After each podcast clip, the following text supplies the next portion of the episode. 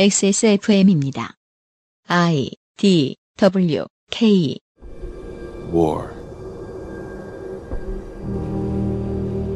War never changes. 그알싫의 유승균 PD입니다.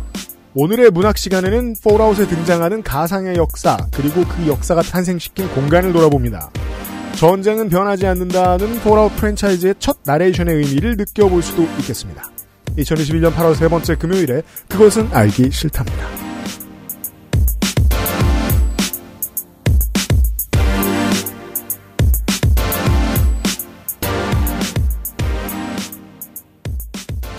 밖에서 듣고 있던 윤세민 에디터가 잠시 들어왔습니다. 네, 안녕하십니까. 밖에서 듣고 있던 윤세민입니다. 네. 이 작품에 대해서 잠시 후에 더 이야기를 하겠습니다만은 저는 머지않은 미래에 한국의 지금 게임 회사들은 저는 희망이 좀 없다고 보고 다른 어떤 외국이나 한국의 새로운 게임 회사들이 나타나서 한국을 배경으로 한 어떤 게임들을 만드는 날이 올 거라고 봐요. 그러면 그 세계관이 무엇이든 겁나 신날 거예요. 저기는 원래 우리 동네고 음, 저기 저런 게 있었다. 네. 어, 미국의 많은 유저들이 그런 마음을 가지고 게임을 하죠. 생각보다 많은 게임의 배경이 뭐 뉴욕 아니면 LA에서 어, 그렇죠. 네, 실제 도시. 이루어지니까. 아니, 당장 그 용가 같이만 해도, 일본은 특히 그렇죠. 네, 그 현장을 여행 갔다 온 사람들은 신나요. 그렇죠. 맞아요, 맞아요. 네, 김미라도 볼트 아저씨도 그럴 거예요. 네. 네. 근데 어. 이제 뭐, 뭐 망해버린 서울을 게임으로 한다. 신나죠. 생각만 해도 신나죠. 그니까 말입니다. 게다가 더 빨리 이해될 수 있습니다. 이런 세계관이 왜 등장했구나. 모두가 일단 잠실부터 가볼걸요? 그래서 저 모양이 실제로는 잠실구장이었고 야구를 하던 곳이었단다. 그렇죠. 그리고 이야기. 저 싸우른 탑이 어디, 어느 방향으로 넘어져 있을까? 어디까지 닿을까? 원래 강이 막혀 있던 것이 아니고 네. 그런 얘기를 할지도 몰라요. 폴아웃의 가상의 역사와 세계관을 둘러보는 시간입니다. 그것은 알기 싫다는 경기도 김치의 진수 콕 집어 콕 김치 면역 과민 반응 개선에 도움을 줄 수도 있는 QBN 면역 밸런스 N. 아름다운 재단 18어른 캠페인 남해에서 온 바다 보물 바보상에서 도와주고 있습니다. 콕 집어 콕. 믿어도 되는 김치를 찾을 땐 콕 집어 콕. 햇서 빙진 김치. 재료부터 공정 유통까지 안심. 직접 구매한 재료로 만드니까요. 그러니까 김치가 생각날 땐 콕 집어 콕 정려원의 스타일 팁. 음? 패션 말고요. 이건 건강 스타일. 가장 본연의 것에 집중했습니다. 기본에서 답을 찾다. 새로운 건강 기능식품. 건강 스타일엔 튜비엔. 본 광고는 건강 기능식품 광고입니다. 죽방이라 불리는 대나무 말뚝으로 손상 없이 어획한 최고급 멸치. 팔각지함과 보자기로 단장한 품격 있는 선물. 장모님께 사랑받는 방법. 바보상의 프리미엄 죽방 멸치 세트. 과연 뭐 요즘 장모님들이 뭐 멸치 잘 사왔다고 꼭 칭찬해 주실지 모르겠습니다만 이건 뭐 윤건성우의 잘못은 아니고 조물주는 그렇게 생각하는 것 같습니다. 무조건 칭찬 받습니다. 진짜요? 왜냐면요, 제가 지난 설날이 기억이 나요. 뭐야? 멸치가 얼마? 뭐, 무슨 어디에 담갔대? 아니, 멸치를 무슨 팔각 뭐에 담아봤다 멸치잖아요. 멸치가 얼마라고 했다가, 그렇죠. 이미지를 딱 보고, 우와. 먹어보도 안 하고. 아니, 헤엄을 치고 있어요. 이걸 딱 열어보면 안에서 멸치가 헤엄을 치고 있어요. 실제로는 죽어 있습니다. 실제로는 죽어 있습니다. 그리고 누가 봐도 좋은 멸치고 실제로 저희 어머니가 보자마자 야 이건 좋은 멸치지. 예, 이거는 귀한 멸치라고. 그러니까 실제로 장모님이나 어머님한테 드려도 100%그 말씀을 들을 수밖에 없는 비주얼입니다. 네.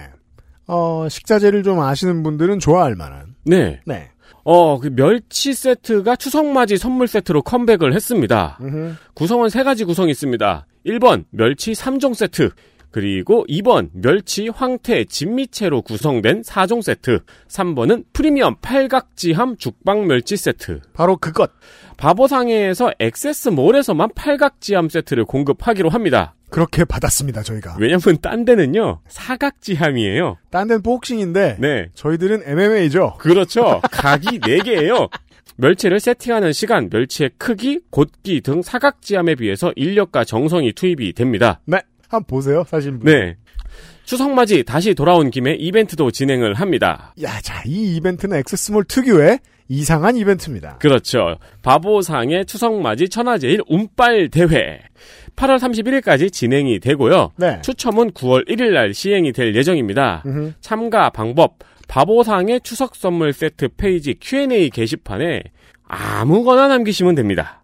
점 하나만 찍어도 응모가 가능합니다. 냉무라고 쓰는 것보다 훨씬 무성의해도 됩니다. 그렇죠. 단 액세스몰 회원만 응모가 가능합니다. 그렇습니다. 그러니까 사실 들어오예요.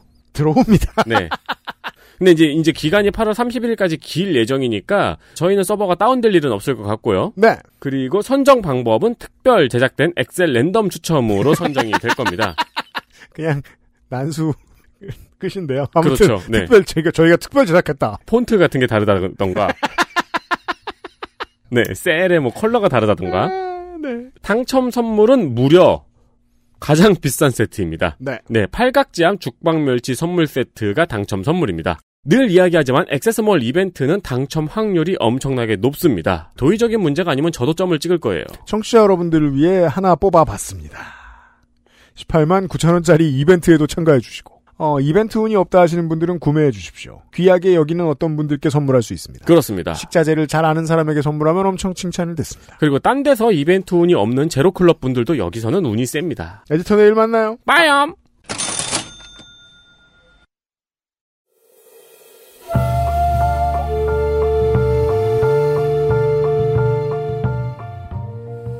명작을 만나는 시간. 파케 문학관.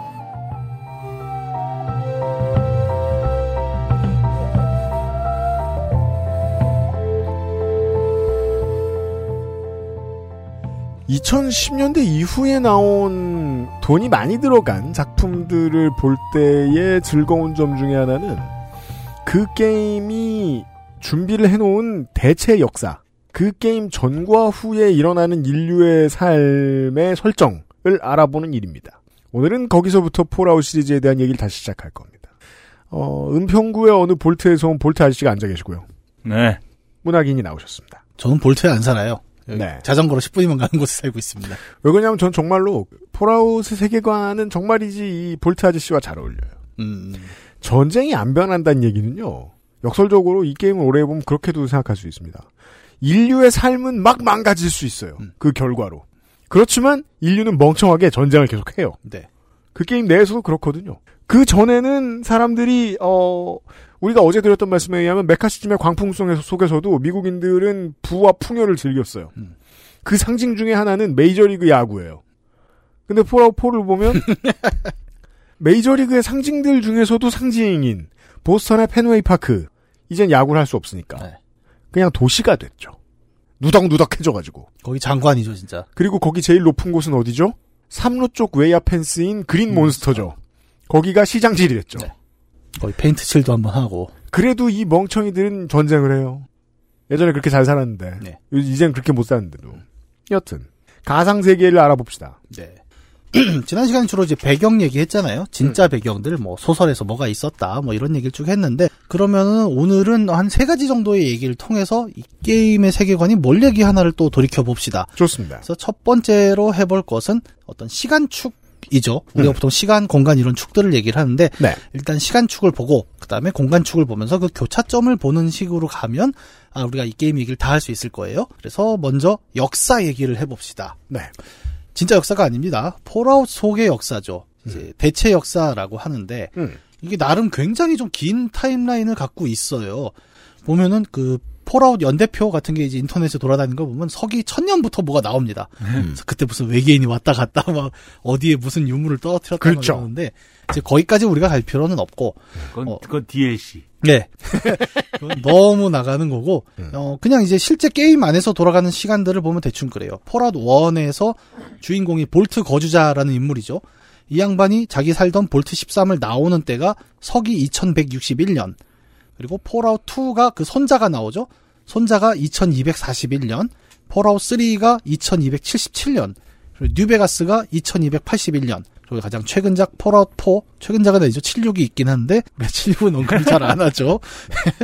그래서 Fallout 4가 2287년 정도로 정리가 돼요. 대충 보면 서기 22세기에서 23세기 정도가 이제 게임 플레이의 메인 시간대가 돼요. 네. 근데 이 게임을 하다 보면은 이 시간대의 이야기가 아니에요. 잘 보면 그렇죠. 맨날 이제 옛날에 무슨 일이 있었다. 그러니까 요즘 말로 라떼는 말이야가 게임에 굉장히 중요한 컨텐츠가 되는데 그러면 이제 이 내용들, 그러니까 게임 속에서 흩어져서 있는 이 역사들을 한번 쭉 훑어갖고 한번 볼 필요가 있습니다. 뭐 2차 대전 전까지는 현실의 역사랑 크게 다르진 않아요. 그래서 뭐 이제 2차 대전이 퍽 났고 잘 종료가 됐습니다. 근데 그 이후에 이제 흐름 중에 굉장히 좀 주목할 건 어, 전 세계에 있는 각 국가들이 좀 일종의 연합체 형태로 계속 거대 국가화하는 모습들이 게임 안에 나타나요. 예를 들어 유럽은 유럽 Commonwealth라는 이름으로 이제 큰 덩어리가 되죠. 그리고 중동은 중동 Commonwealth라고 또 다 뭉치게 됩니다. 연합국가 같은 거. 이 Commonwealth가 뭐냐 이제 게임 안에서 계속 Commonwealth Commonwealth 얘기가 나오는데 이거를 이제 풀어보면은 그래요. common이란 게 뭐 공동체적인 뭐 다 같이 이런 의미고 wealth라는 게 우리는 오늘날 부라고 많이 쓰고 재산이라고 많이 쓰는데 이제 영어 고어에서는 weal이라는 게 약간 그런 거죠. 웰빙 할 때 그런 느낌이에요. 그러니까 네. 잘 살고 행복하고. 음. 근데 거기에 이제 TH가 붙는 형태고 그러니까 공동의 선, 공동의 행복을 추구한다라는 이, 이 언어인데 이건 뭐냐면 사실 어, republic이라는 말이랑 큰 차이가 없게 쓰이기도 합니다. 음. 왜냐면 republic이라는 게 라틴어의 라스, res publica에서 나오잖아요. 음. 근데 얘가 영어로 번역을 하면은 commonwealth예요. 그래갖고 네. 그냥 공화국, 같은 말이죠. 공화국이라는 말 자체가. 근데 공화국을 연방으로도 볼 수도 있어요. 네. 근데 이제 오- 오늘날 commonwealth는 보통 어떻게 쓰냐면 지금 얘기 나온 대로 연방이라는 개념을 얘기할 때 많이 쓰이죠. 영연방 얘기할 때 이제 commonwealth가 딱 붙는 거고. 그래서 여기 게임 안에서도 commonwealth라는 개념은 일종의 연방 국가체라는 느낌으로 보면 될 것 같습니다. 근데 전 세계가 계속 이렇게 commonwealth 단위로 묶이고 있다는 게 되게 중요하게 나옵니다. 음. 미국도 그래요. 이 안에서 미국도 보면은 주 개념이 해체가 되고 음. 13개의 commonwealth 또 하필 13개죠. 네. 그렇게 이제 엮여 있는 13주 모습을 볼 수. 있습니다. 음. 그런데 사실상 미 대륙에 네. 그 북미 대륙에 많은 나라들이 있었다는 거예요. 예. 그러면 이제 2차 대전의 주역이었던 소련은 어떠냐? 이제 소련은 원래 우리 역사에서는 91년에 망하죠. 네. 근데 여기는 망하지 않아요. 소비에트 연방. 예, 연방이니까 연방 음. 그대로 유지를 하고 있는데 역시 뭐 여기서도 이제 미국과 대립을 하긴 하는데 어 문제는 이제 미국하고 대립을 하는데 소련이 메인이 아닙니다. 소련은 약간 쭈구리가 돼요 여기서. 그러면 미국하고 가장 큰 대립을 한 건 누구냐? 중국이 굉장히 거대한 세력으로 예전의 소련을 대신해서 미국과 대립하는 모습을 보여주고 있지요. 네. 이때 미국은 아까 13개의 커먼웰스라 그랬는데 그냥 미국이 아니라 잘 보면 커먼웰스에 캐나다도 들어있고 멕시코도 들어있습니다. 그렇죠. 미국이 굉장히 그 전체주의적인 확장을 또 꽤 하죠. 특히 이제 캐나다를 합병할 때 얘기를 보면 장난 아닙니다. 그러니까 이 합병을 왜 하냐면은 좀 뒤에 이제 설명을 더 드릴 텐데 이 시기, 그러니까 22세기 정도에 들어가면 21세기부터죠. 전 세계에 이제 석유가 고갈이 되기 시작을 해요. 그러면서 이제 국가 운영이 안 되잖아요. 가장 인프라인데. 네. 이게 단순히 연료 문제가 아니지 않습니까? 오늘날 석유 보면 뭐 플라스틱도 만들고 뭐 그 화상 이럴 때 바르는 거 뭐야? 바셀린? 그것도 석유 제품이잖아요. 뭐 아무것도 안 만들어지니까 이제 석유를 어떻게든 남은 유전을 찾아 캐자 이랬는데 알래스카가 이제 굉장히 또 떠오르는 거죠. 그렇죠. 그 미국의 알래스카에서 계속 석유 뽑아내고 그거 Fallout 3였나? DLC 보면 그 앵커리지 그렇죠. 작전. 그렇죠. 이제 그게 거기 배경이죠. 그 정도인데 이제 거기 왜 그런 문제가 되냐? 중국이 가깝잖아요. 알래스카가 엄청 가까우니까 야 안 되겠다. 저 전쟁이 일고 저걸 뺏어 먹자 이러고 쳐들어옵니다. 거기서 전쟁이 나는 얘기도 나오고 미국은 어 알래스카를 지켜야 되는데 중간에 캐나다가 있잖아요. 그러면 아 우리가 좀 영토를 지나가도 되겠습니까? 캐나다가 아 뭐 택도 없는 소리 마라. 그러니까 그럼 합병. 해갖고 그렇죠. 예, 막 두드려 패요 정말 캐나다를. 그래갖고 강제 합병을 합니다. 이런 류의 가상 시나리오가 현실이랑 얼마나 가까운가가 중요해요. 음. 사람들이 이제 매니아들이 빨려 들어가려면. 네. 근데 지금 그 탈레반이 아프간을 접수하면서 중국의 내부에서 느끼고 있는 보통 중국의 시사지에서 평론하고 있는 이런 것들은 이러면 미국의 위협이 더 커질 수도 있다라고 뒤집어서 이야기를 하는 사람들도 있습니다. 네. 왜냐하면 신장 위구르의 탈레반의 세력이 미치니까. 음. 그리고 신장 위구르는 실제로 석유가 많아요 매장량이. 네. 이게 뒤집어서 이야기하면 중미와 대립, 중미가 군사적으로 긴장 관계를 가지고 대립했더니 중국이 알래스카를 먹더라. 음. 지금 이 세계에 나오는 것도 비슷한 얘기거든요. 예. 중국이 미국을 자꾸 견제하는 이- 현실의 이유도 이거랑 비슷해요. 좀 여담으로 자랑을 하자면 저는 신장 위구르에 가본 적이 있습니다. 아, 그래요? 네. 아니 뭐 한국 사람들이 가본 사람 별로 없을걸? 네. 왜, 왜 간 거예요? 그냥 여행. 아 여행을 그러니까 지금처럼 잠기기 전에 음. 약간 저는 그런 꿈이 있었거든요 옛날에. 그러니까 예전에 다니는 회사를 퇴사하면서 음. 중국 서안에서 비단을 하나 사서 차로 로마까지 가서 얼마에 팔 수 있는가 뭐 이런 걸 한번 해볼까? 대항해 시대의 실크로드 버전 지금 네, 근데 그 시도를 하다 잘 안 돼갖고 그냥 끝까지 못 갔어요. 왜냐면 그때 이제 아프간 사태 나면서 육로가 끊기거든요. 그래서 그냥 신장 위구르 정도를 갔다 왔는데. 그 아프간 사태 때문에 못한 거예요 그러면 아, 그렇게 됐네요 결과적으로. 음. 근데 그때 되게 느꼈던 게 중국이잖아요, 어쨌든. 근데 가보면 3개 국어로 표지판이 다 돼 있어요. 네. 중국어, 러시아어, 아랍어 3개가 돼 있는데, 어, 그걸 보면서, 아, 여기가 중국, 그니까 사람들이 느끼는, 그니까 우리, 우리는 중국인이라는 느낌이 되게 없구나라는 생각은 했었거든요. 그게 2000년대 중반 정도였으니까. 그래서 딱 그 위구르 사태가 터지고 나서부터는 갈 수가 없잖아요. 근데, 아, 왜 그랬겠구나라는 자꾸 생각이 나긴 하더라고요. 음. 스스로가 약간 그렇게 안 받아들였던 것 같은 느낌도 있었고, 뭐 매우 주관적인 딴 소리였습니다만. 네. 중국에는 오만 민족이 다 있죠. 네.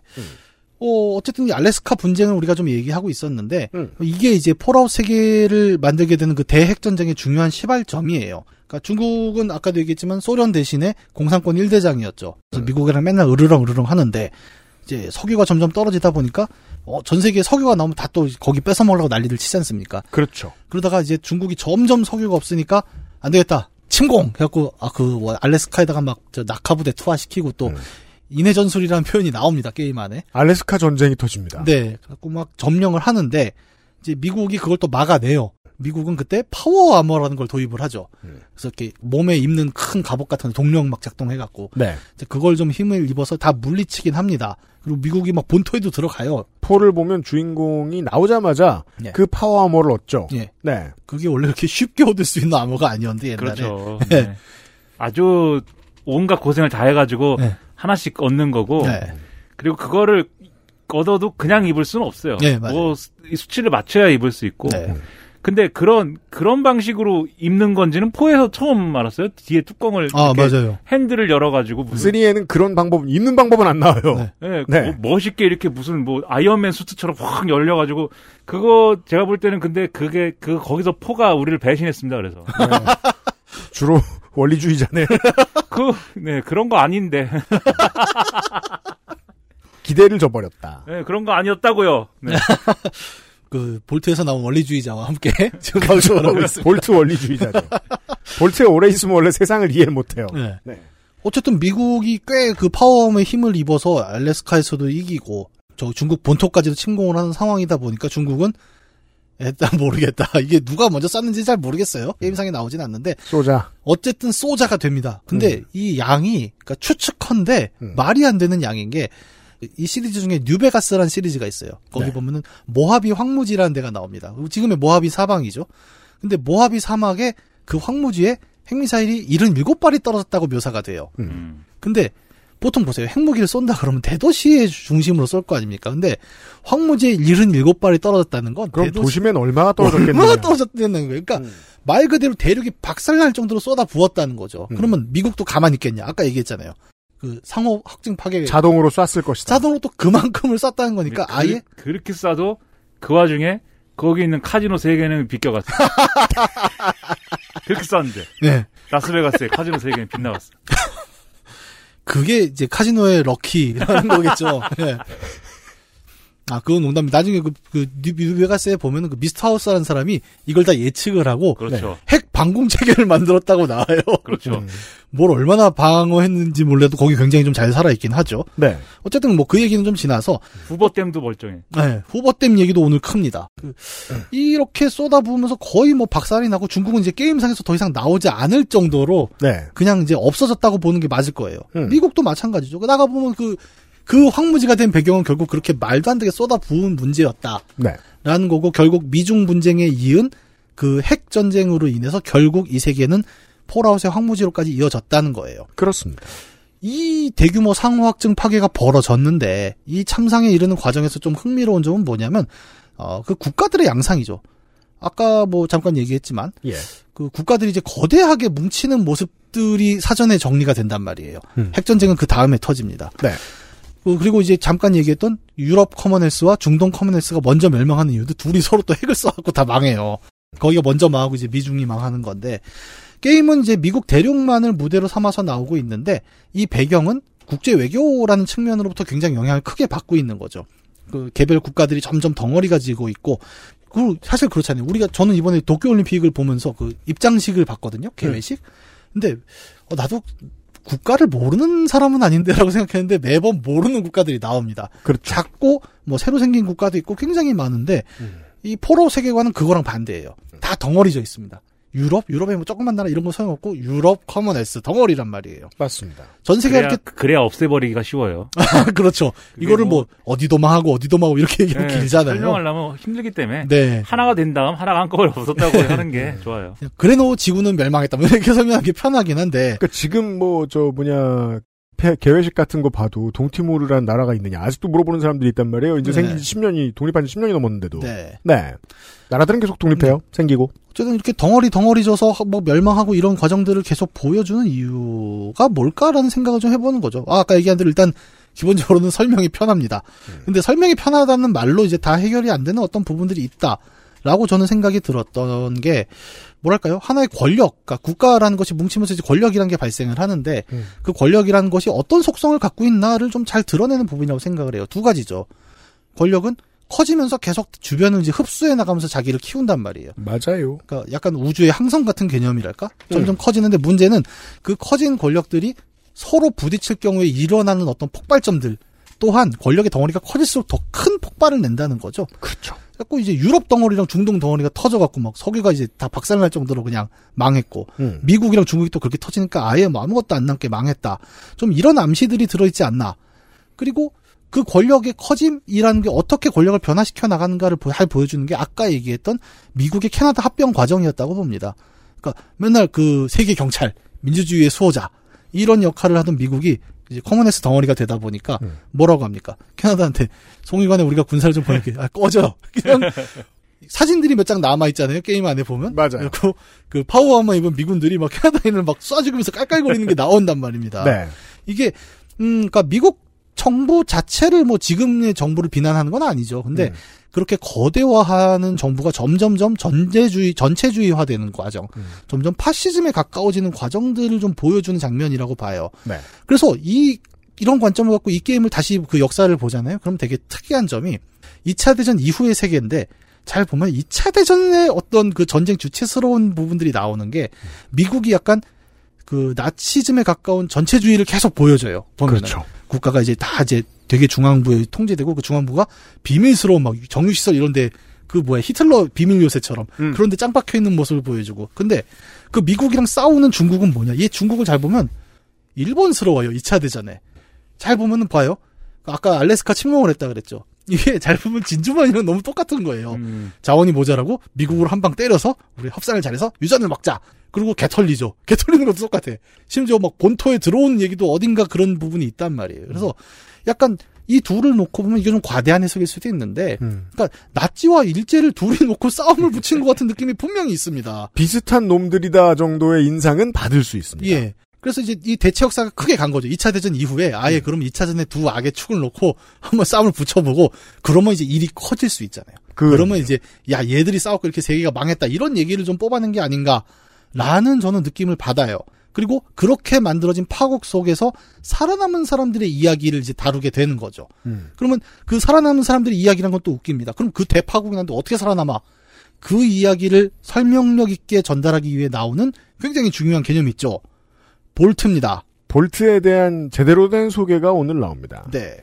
국가들이 이렇게 뭐 하나로 연합하고 그런 권력이 거대화되고 뭐 이런 과정도 과정인데, 그러니까 외부에 위협이 있다라고 할 때 그게 중국은 뭐 그게 어떤 어떤 종류의 이제 뭐 미국의 공격이 됐을 것이고 나중에는 미국은 그게 또 어떤 중국의 침공 이런 것이 됐을 것이고, 근데 외부의 위협이 뭐다라고 얘기하는 그 논리 자체는 여러 개로 변주가 되는 거잖아요. 네. 지금 앞서 그럼요. 얘기한 맥, 이 메카시즘이 음. 있고 음. 공산주의에 대한 공포가 있고 그다음에 그것이 뭐 소련이나 중국으로 갔고 이런 연속된 어떤 흐름이 있는데 사실 이게 나치즘이라는 것도 그런 걸 타고 일어난 거잖아요. 나치라는 게 뭐 히틀러가 나쁜 놈이어서도 있지만 네. 왜 우리는 이렇게 살게 되었는가에 음. 대한 의문에서부터 그것은 예를 들면 뭐 유대인 탓이다. 음. 누구 탓이다. 그러면 이 유대인이든지 아니면 공산주의자든지 이러한 외부의 위협으로부터 우리가 아 그것에 대항하고 우리의 힘을 모으려면 어떻게 해야 되느냐 이게 이것에 이런 이데올로기로 활용을 해가지고 전체주의 체제가 등장한 거잖아요. 예. 그러니까는 폴아웃에서 보여주는 그 양쪽의 그런 대결 구도나 이런 게왜 미국 체제를 어 그렇게 전체주의의 모습으로 만들었느냐에 대해서 그 나름의 이제 우화를 만들려고 했던 것 같아요. 그게 네. 결국 전쟁 전쟁에 대한 위협, 네. 전쟁 과정이었던 것이다. 예. 네. 맞습니다. 그 뭐 뒤에 오늘 뒤에 또 설명하겠지만 그래서 폴아웃에 나오는 세력들도 잘 보면은 전부 요 국가들과 비슷한 그 느낌이 있어요. 그러니까 어떤 황무지에서 살아남기 위해 우리에게 필요한 것은 무엇인가 이런 대전제로 출발을 했는데 지나다 보면 또 마탱이가 가거든요. 그게 이제 그렇죠. 거시적인 역사에도 있고 그 세부적인 집단에도 있다 보니까 어떤 이 게임이 되게 주요한 테마가 될 수밖에 없다. 그 얘기는 우리가 조금 이따 더 해볼 수 있을 거고 일단은 어, 그 세계에서 살아남은 볼트의 이야기를 좀 먼저 해볼 필요가 있겠습니다. 봅시다. XSFM입니다. 18 어른의 건강한 자립을 위해 함께 해주세요. 아름다운 재단 18 어른 캠페인. 그 볼트는 뭐냐? 이제 실제로 핵이 빵 터져갖고 다 절멸했는데 살아남은 사람들은 거의 대부분 이제 두 종류인데 하나는 아까 우리 전 시간에 얘기했던 구울들 핵을 맞고도 살아난 사람들 음. 나머지 좀 멀쩡해 보이는 외관이 멀쩡한 사람들은 대부분 vault 출신이죠. 네. vault라는 거는 뭐냐? 그러면 이제 원래 저기 전압의 볼트 이런 게 아니고 전 처음에 잘 몰랐어요. vault vault 해갖고. 근데 스펠링이 그렇죠. V A U L T. 이 vault는 이제 해석을 해보면 우리 말로는 궁륭이라고 번역이 되더라고요. 궁륭. 이게 뭐냐면은 그 아치라고 하죠 우리가 그 음. 서양 건축 보면 이렇게 동그랗게 네. 이게 2차원 모양으로 동그란 무지개 모양이면 아치 이게 3차원으로 동그랗게 돔 형태를 이루는 구조면 vault예요. 네. 이거를 저도 몰랐습니다. 그냥 vault라 그러면 우리 같은 사람들 그냥 땅 속에 파면 vault라고 생각을 했지. 그냥 반 원형으로 뚱 이렇게 예. 있으면 그냥 그건 돔인데 네. 직선을 이루면서 다시 올라온다. 예, 내부 안에 vault죠. 예. 네. 그래서 저는 유럽 여행을 한 번도 못 가봤는데 유럽 가보면 사람들이 아치라고 와 하는 게 사실은 다 vault라는 거예요. 제가 뭐 건축을 알겠습니까만 이제 이번에 보면서 알았어요. 한쪽에서 보면 아치, 돌아보면 vault. vault는 그 프로레슬링만 알아요. 프로레슬링. 그 뭐가요? 프로레슬링에 보면은 옛날 화면 같은 거 그거 보여주면서 아, 뭐 from the vault 이런 거 있잖아요. 20세기 얘기 하고 있어요. 네. 그 명, 명경기 보여주는 네. 거를 음, 그 네. 명경기 영상을 네. 어디서 꺼내왔다는 개념인 거예요. 어디 묻어놨던 걸 음, 꺼내왔다. 그렇죠. vault에서 꺼낸 영상이다 이렇게 갖고 보여주는 그럼 vault라는 단어가 왜 어딘가에 묻혀있던 걸 꺼내오는데 쓰는, 쓰이는가? 예. 그 이유는 이 아치도 그렇지만 우리가 요런 구조물이 굉장히 튼튼하다고 알려져 있잖아요. 그러니까 특히 vault 같은 경우에는 방공호로 많이 쓰였다는 거죠. 이 구조가 위에서 뭘 때려도 굉장히 안 무너지는 구조다 보니까 그래서 방공호를 만들 때 vault 구조를 많이 만들었대요. 네. 근데 그렇게 만들다 보니까 아 어느 순간부터는 방공호를 vault라고 부르기 시작한 그런 용어 전이가 있었고 실제로 그렇습니다. 그리고 이제 그 개념이 Fallout에 나오는 vault의 명명 이유인 거죠. 이제 상당수의 잉여 친구들은 이제 vault 하면 Fallout부터 생각합니다. 저도 그랬다니까요. 저는 그게 궁륭인 줄 몰랐어요. 네. 근데 그냥 Fallout이면 땅, 그, vault는 땅 파는 건 줄 알았다니까, 진짜로. 근데 나- 나 지금도 뭔지 모르겠어요. 그런 의미가 원래 있었다고 해요. 네. 그러면 이제 Fallout에서 나오는 vault는 뭘까? 그 이야기를 좀 해봅시다.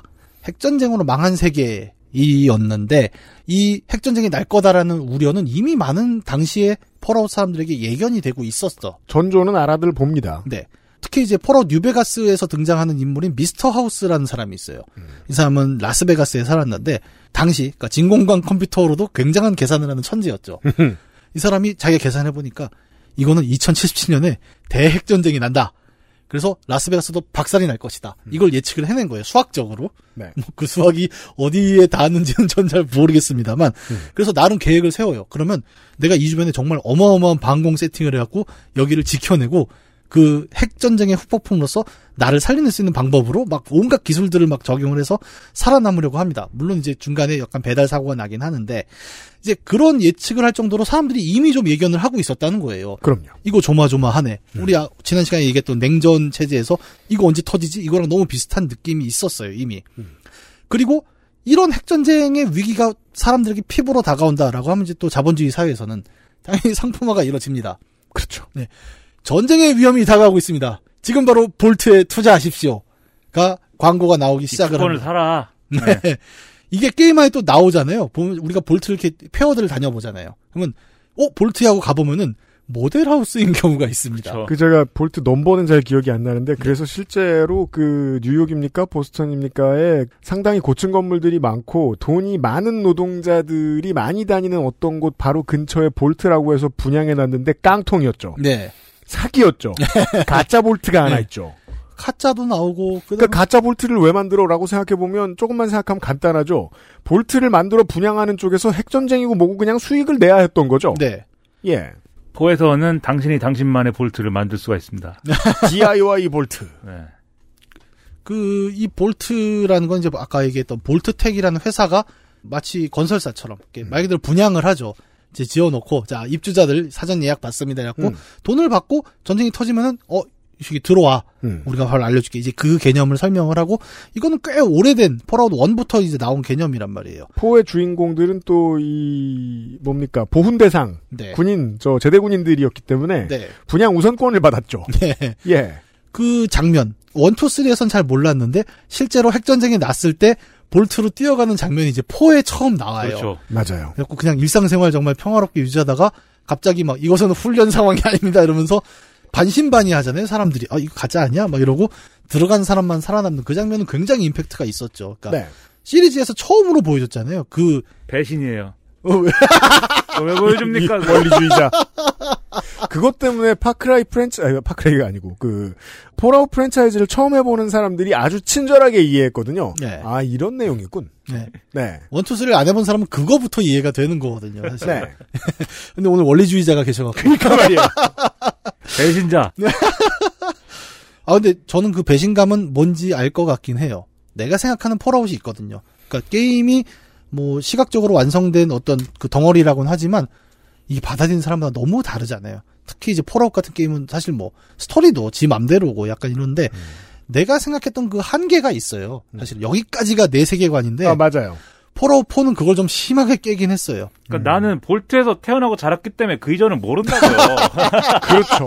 몰라야 된다고. 네. 23세기에 나온 놈은 볼트에 들- 인류가 처음 들어가던 그 시절을 어떻게 알아요? 네. 그렇죠. 모르고 네. 그냥 나는 모르는 영역이어야지요. 볼트 네. 이전의 삶은. 네. 음. 근데 처음으로 이걸 기억하는 놈이 주인공으로 나온 거예요. 게다가 저는 뭘 느꼈냐면 진짜 지금 아저씨는 그 얘기를 했잖아요. 그러니까 이 기억은 계속 폐허 속에서 흔적으로만 남았어야 했는데 그게 너무 생생하게 온 게 좀 문제가 됐다면 네. 저는 색감이 바뀐 게 너무 놀라웠거든요. 음, 그러니까 맞아요. three나 New Vegas까지만 해도 음.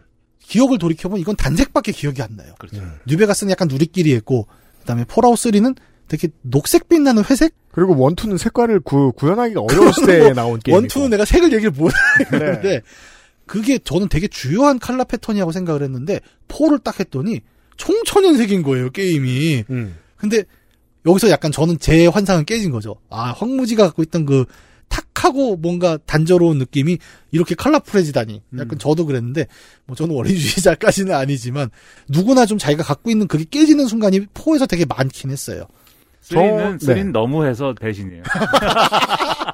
너무 다 뭐 자네만 있어요. 그러니까 저는 네. 그 점이 마음에 들었거든요. 이 투에서 보는 이런 류의 색감이라는 건 왠지 어 일본의 아포칼립스물 같은 거예요. 음. 사일런트 힐이나 네.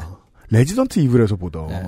사람들의 기분까지 색감으로 표현해내는. 네. 근데 그건 실제로 과학적인 증거는 없거든요. 음.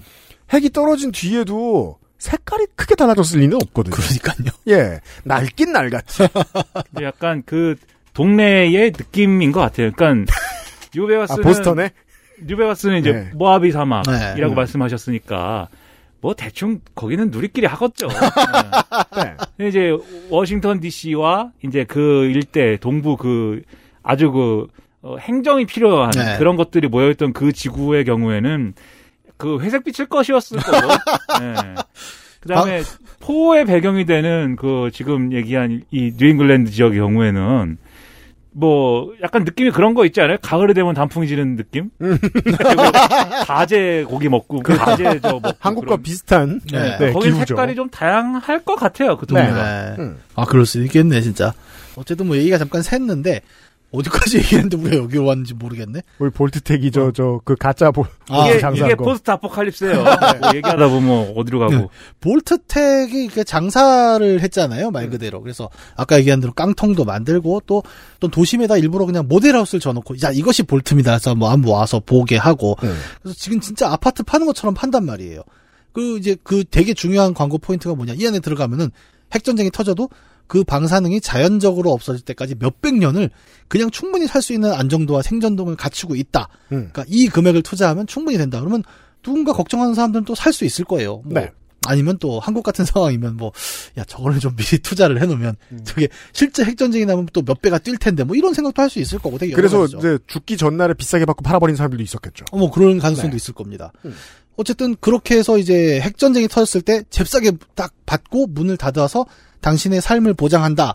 라는 건축물의 개념으로 볼트는 크게 장사가 됩니다. 음. 근데 그렇잖아요. 이게 이 게임을 보다 보면 처음 드는 의문이 그거예요. 볼트를 보면 이게 왜 공공자산이 아니라 사유재산인가라는 생각은 좀 들어요. 음. 그렇죠. 예, 이거 국가가 해줘야 되는 거 아니야? 음. 근데 자본주의 개념은 그냥 막 파는 거 아니에요. 음. 그래갖고 가끔 보면은 뭐랄까 이게 왜 미국 사회에서 그냥 미국 사회의 어떤 그런 자본주의 체제인가 뭐 이런 생각도 들고 이게 정확하게 뭐 게임 안에서 거론되는 건 없지만 게임 안에서 은근은근 드러내는 되게 특이한 점은 뭐냐면 이런 게 있어요. 그러니까 당시의 미국 정부와 이 볼트텍과의 검은 연관성에 대한 언급들이 곳곳 터미널에서 좀 나오는 부분들이 있습니다. 네. 그래고 단순히 얘네가 독립적인 어떤 산업체가 아니라 그러니까 정부의 어떤 뒷배를 믿고 뭔가 좀, 돌아간다. 예, 쉽게 쉽게 설명하는 거죠. 그 깊이 설명하지 않았으니까. 네. 파시즘 정부는 타락하게 돼 있어. 예. 이 정도의 예. 전제. 네. 그러니까 정부가 대놓고 공공사업으로 하기 뭐한 것을 네. 민간에 외주를 주고 네. 사실상 이제 민간이 하면 나중에 이제 그 문제가 되고 하면은 뭐 우린 모른다 하는 네. 거죠. 네. 네. 그러면 이제 왜 이런 볼트가 그런 그런 검은 뒷거래를 통해 만들어졌는가가 이제 게임 안에 이제 나타나기 시작을 하는데 음. 그 내용을 보면 재밌습니다. 그러니까 어, 미국 정부는 이미 저기 전체주의화했고 정부 수뇌부는 또 핵전쟁이 터지면 도망가죠. 그렇죠. 이제 애초에 무슨 거의 비밀 결사 같은 모양으로 이제 남게 돼요. 근데 음. 이 볼트의 목적은 사람들의 생존을 도모하는 게 아니었죠. 결과적으로는 에, 이 얘기는 조금 섬뜩하죠. 핵전쟁이 터지면 어차피 지상은 아무도 못 살아남는다. 그죠. 그 정- 점이 이 스토리의 가장 현실적이고 이해가 잘 되는 지점입니다. 네. 왜냐하면 돈을 얼마나 냈든 영화 바닐라 스카이 기억하십니까? 어, 꿈을 계속 그 자기의 마음에 드는 현실로 꾸는 내용이죠. 음.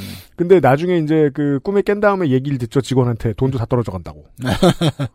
그 같은 돈을 냈는데 영원히 봐주는 서비스란 없어요. 네. 공짜는 없단 말이에요. 그럼 거기 들어간 사람들은 어떤 pay를 할 거예요. 예. 어떤 pay를 하는지 모를 뿐이죠. 그렇죠. 네. 그러니까 단순히 내가 돈 낸 걸로 받는 서비스가 아니라는 점이 되게 특이한데 이제 미국 정부 같은 경우는 어, 핵전쟁이 터지면은 어, 인류는 다 절멸한다는 걸 알고 있었고 네. 그러면 제일 먼저 얘들은 뭘 생각했냐 이제 그러면 시민들을 어떻게 살릴 것인가 고민한 게 아니라 음. 어, 미국에서 가장 우수한 엘리트 집단이 우리가 살아야 한다. 음. 그래서 자기들의 Vault를 만듭니다. 그 또 위치도 재밌죠. 포세이돈 정유시설이라고 전 세계에 몇 개 남지 않은 정유시설을 그 볼트화 하는 거죠. 음. 그래서 거기에 정부 관료, 그다음에 뭐 유명한 학자들, 소위 말하는 이제 엘리트 그룹이 살아남아야 이후에 미국을 도모할 수 있지 않느냐라는 이제 목적으로 그걸 만들고, 근데 그걸만 만드는 게 아니라 그 다음으로 생각하는 게 뭐냐면, 그럼 일반 시민들 어떻게 해요? 그러면 뭐알 바 아니야. 근데 그냥 두면은 사람 숫자가 모자랄 거 아니에요. 왜냐면 지배자는 또 집에 받는 사람을 필요로 합니다. 그러면 그럼요. 근데 얘들을 어떻게 관리를 하지? 그래서 볼트를 만들되 사회 실험을 진행해요. 그 안에서. 네. 그동안 인류가 한 번도 시도하지 못했던 건데 이 볼트라는 상황은 특이하잖아요. 되게 폐쇄된 공간에 일정 수준 이상의 사람이 모여 있고 통제가 가능하다. 그렇다면 우리가 핵 전쟁 후에 다시 살려낼 미국 시민, 우리의 지배를 받을 사람들을 어떻게 한번 교육하고 가르쳐 볼까? 근데 그걸 그냥 가르치긴 어려우니까 이것저것 실험을 해보는 거예요. 그래서 온갖 이상한 실험용으로 볼트를 만들어 놓는데 음. 거기 입주하는 사람들을 마치 아 이건 순수한 방공업이다라고 쏘긴 거죠. 그렇죠. 예. 이걸로 이제 우리가 어떻게 아느냐? 실제 게임 안에서 Vault를 다녀보게 됩니다. 보통은 아이템을 먹으러 가죠. 아 그렇죠. 예, 아이템을 먹으러 갔다가 아이템 먹고 quest를 해결하러 가죠. 예, 그러다가 터미널 열어보고 어 미친 새끼들 하고 그렇죠. 놀라게 되는 그런 게 있어요. 죽을 고생을 많이 합니다. 예, 제가 되게 기억하는 Vault가 몇 가지 있는데 이제 그 워싱턴 쪽, 그러니까 수도 황무지에 위치한 Vault 92는 음. 음악가들을 모아놔요.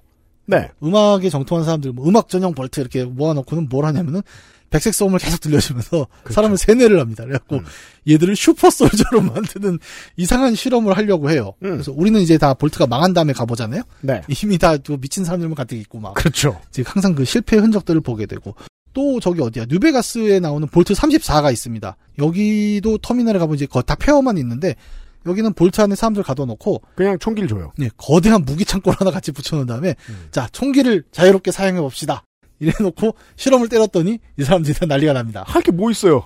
거기서 쏴야지. 예, 총기 들고 다 Vault 밖으로 뛰어나갖고 그 Boomer라고 있어요. 막 그 총 막 쏴대고 폭탄 쏴대는 집단. 네. 그쪽으로 나중에 부족화가 돼요. 또 그렇죠. 그리고 또 뭐냐 폴아웃의 Vault 폴아웃 3의 Vault 112 여기가 되게 재밌죠.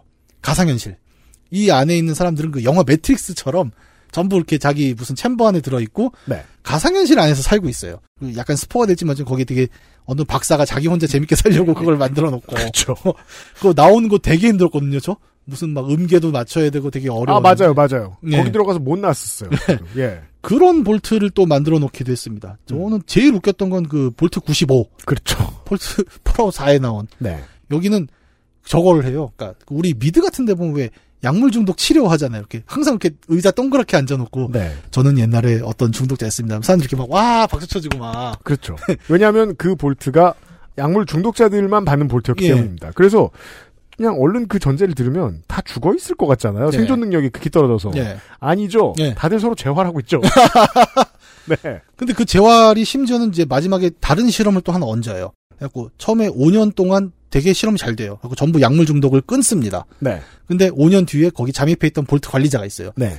약물을 창고를 열어줘서 그 안에 마약을 약물. 창고가 있었어. 네. 그랬더니 전부 눈이 뒤집혀갖고 약을 넣고 싸우다 다 죽어요. 이제 그런 형태로 끝나는 요런 것들도 있고 뭐 오늘 다 얘기 드릴 수는 없. 볼트가 한 120 몇 개가 돼요. 이그 안에. 외에 이제 사람들을 고립시켜 놓으니까 다양한 실험들을 할 수 있다고 생각한 거죠 아이디어상. 그래서 네. 아주 다양한 실험들을 볼트마다 서로 다르게 지- 배정을 합니다. 네. 예, 저는 다 생각이 안 나요 무슨 볼트였는지 네. 하도 하도 여러 가지를 하고 오래 해갖고 근데 음. 지금 그냥 기억난 거는 게리 볼트가 있어 요 게리 아, 예, 예, 예. 복제 인간. 다 게리들만 나오는 음, 음, 음. 그렇죠. 그리고 하는 말도 게리밖에 없는 게리라고 하는 그 게리 볼트가 있고 네. 또 하나 선거 볼트가 있는데 네. 음.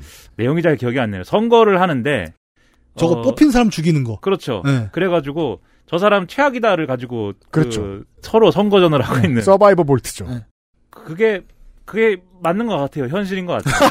네. 아, 그게 뭐냐면, 그, 거주 마을 안에 오버시어라고 이제 대표자를 선출을 하는데, 이 대표자가 1년간 이 임기를 수행한 다음에 희생이 되어서 죽어야 됩니다. 걔가 죽지 않으면 볼트가 멈춰요. 그래서 북미 대륙에 많이들 심어놓은 이 볼트 태그 볼트들은 현재의 사회를 풍자해주는 수십 개의 우화가 되죠. 네. 네.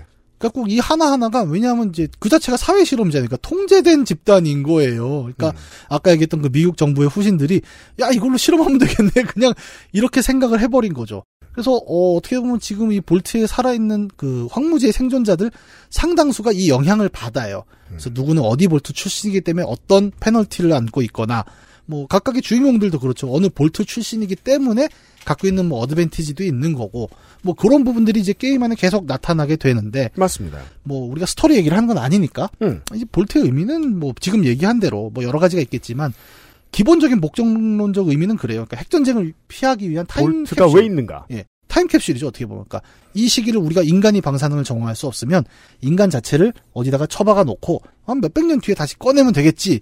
그러니까 타임 캡슐의 개념으로 한번 처음에 이제 표면적인 이야기는 나왔는데 이제 실제로 폴아웃에 나오는 Vault는 여기에 몇 가지 음모론이 더해지죠.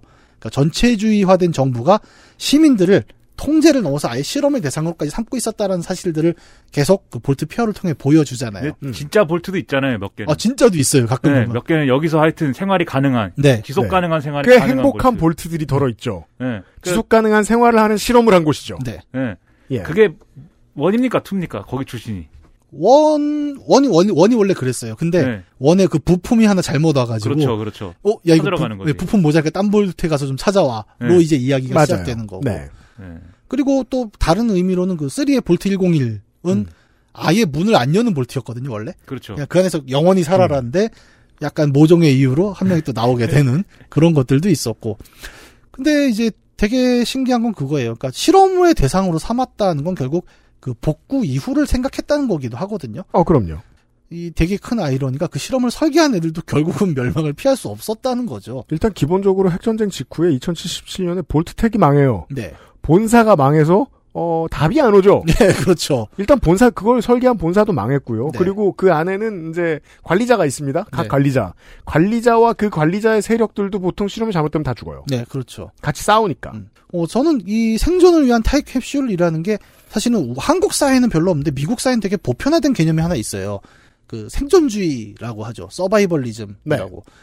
저도 뭐 미국에 가서 살아본 건 아니라서 그런데 미국은 이제 땅도 넓고 이러니까 뭐 약간 그 핵전쟁 혹은 뭐 원자력 위기 뭐 EMP가 터진다 이런 상상을 하면서 자기 집 지하 창고나 이런 데다가 이제 얼마간 버틸 수 있는 불자를 비축을 하자. 음. 뭐 총기도 갖다 놓자. 네. 식수원은 어떻게 한다. 이런 거를 또 굉장히 고민하시는 그런 흐름들이 있습니다. 그러니까 미국은 그런 게 유구한 전통이죠, 사실. 네. 처음에 이제 13개 식민지 만들 때도 그런 마음으로 왔을 것이고. 그렇죠. 예. 그리고 나서 동부에 쭉 식민지 있다가 서쪽으로 계속 진출을 하는 거잖아요. 예. 서쪽으로 누가 진출하라고 시킨 것도 아닌데 자기들이 먹고 살려고 이제 가는 거지 않습니까? 예. 그 다- 폴아웃 세계관으로 말하면 개척과 수성을 배운 Vault 출신들인 거예요, 미국인들은. 네. 그렇죠. 그럼 네. 가면은 거기서 알아서 내가 내 몸을 지켜야 되니까 거기서 이제 예를 들면 총기를 소유하는 것에 대한 정당화나 이런 것들이 쭉 이루어지고 네. 그런 일들이 이제 벌어지는 거다 보니까 이 그런 이제 그런 문화적 코드가 현대까지 있어가지고 네. 자기 집 그리고 자기의 어떤 이런 사적 영역 이런 것들을 어떻게 지키고 보존할 거냐 네. 이런 것이 굉장히 우리하고는 또 달리 되게 달라요. 그렇죠. 우리는 통장이잖아요. 무조건. 통장을 지키는 거예요. 우리는. 음. 근데 거기는 이제 실질적인 어떤 그런 사유 재산에 해당하는 네. 실질적인 것들을 어떻게 지키고 유지하느냐 중요한 문제인 것 같아요. 예. 이게 딴 얘기지만 다른 게임에도 가끔 나오는 게 저는 그 혹시 그거 해보셨어요? 그 플랜츠 vs 좀비스라고 어, 너무 이름이 모바일. 게임 아닙니까? 식물 대 좀비라고 네. 이제 하는데 아, 그 표지는 봤어요. 예, 네. 그게 보면은 그 약간 정신이 나간 것 같은 그 백인 집주인이 있어요. 근데 그렇죠. 좀비들이 막 몰려오는데 이걸 뭘로 막냐면 자기 집 정원에 콩을 심어서 막아요. 아, 콩을 심으면 콩 이렇게 콩알을 퐁퐁퐁 쏘면서 좀비를 죽입니다. 야, 콩으로. 예. 야. 그러다 나중에 감자는 폭탄이에요. 감자 심어놓고 있다가 좀비가 오면 뻥 터지고 막 온갖 야채로 이제 전쟁을 하는 게임인데 디펜스 게임인데 굉장히 중독적이거든요. 재밌어요. 근데 이 게임도 보면 딱 그거예요. 아, 미국의 정신이에요. 예. yard잖아요. my yard. 그죠? 내 앞마당에서 아, 미식축구군요. 내 정원의 작물로 내가 나를 지키는 거예요. 잘 보면. 그래갖고 지금 저 아저씨가 말씀하신 그 개척 시대부터 이어져 온 우리 집은 내가 지킨다. 뭘로? 내 작물로. 그렇죠. 약간 그 개념이 되게 잘 녹아 있는 게임이기도 하거든요. 근데 이 폴아웃에 함께 적용되는 이 생존주의도 미국에서 굉장히 일상적이긴 해요. 키트를 팔더라고요. 음. 저는 되게 맞아요. 놀란 게 이 키트가 되게 세분화되어 있습니다. 그러니까 서바이벌 키트가 뭐가 됐냐면 일단 자기 은신처가 있을 거 아니에요. 그럼 은신처에 비축하는 게 있어요, 기본적으로. 네. 근데 내가 뭐 사태가 터졌는데 은신처까지 어떻게 가? 그러면 우리 집에서 은신처로 가는 루트에 필요한 또 장비가 있어요.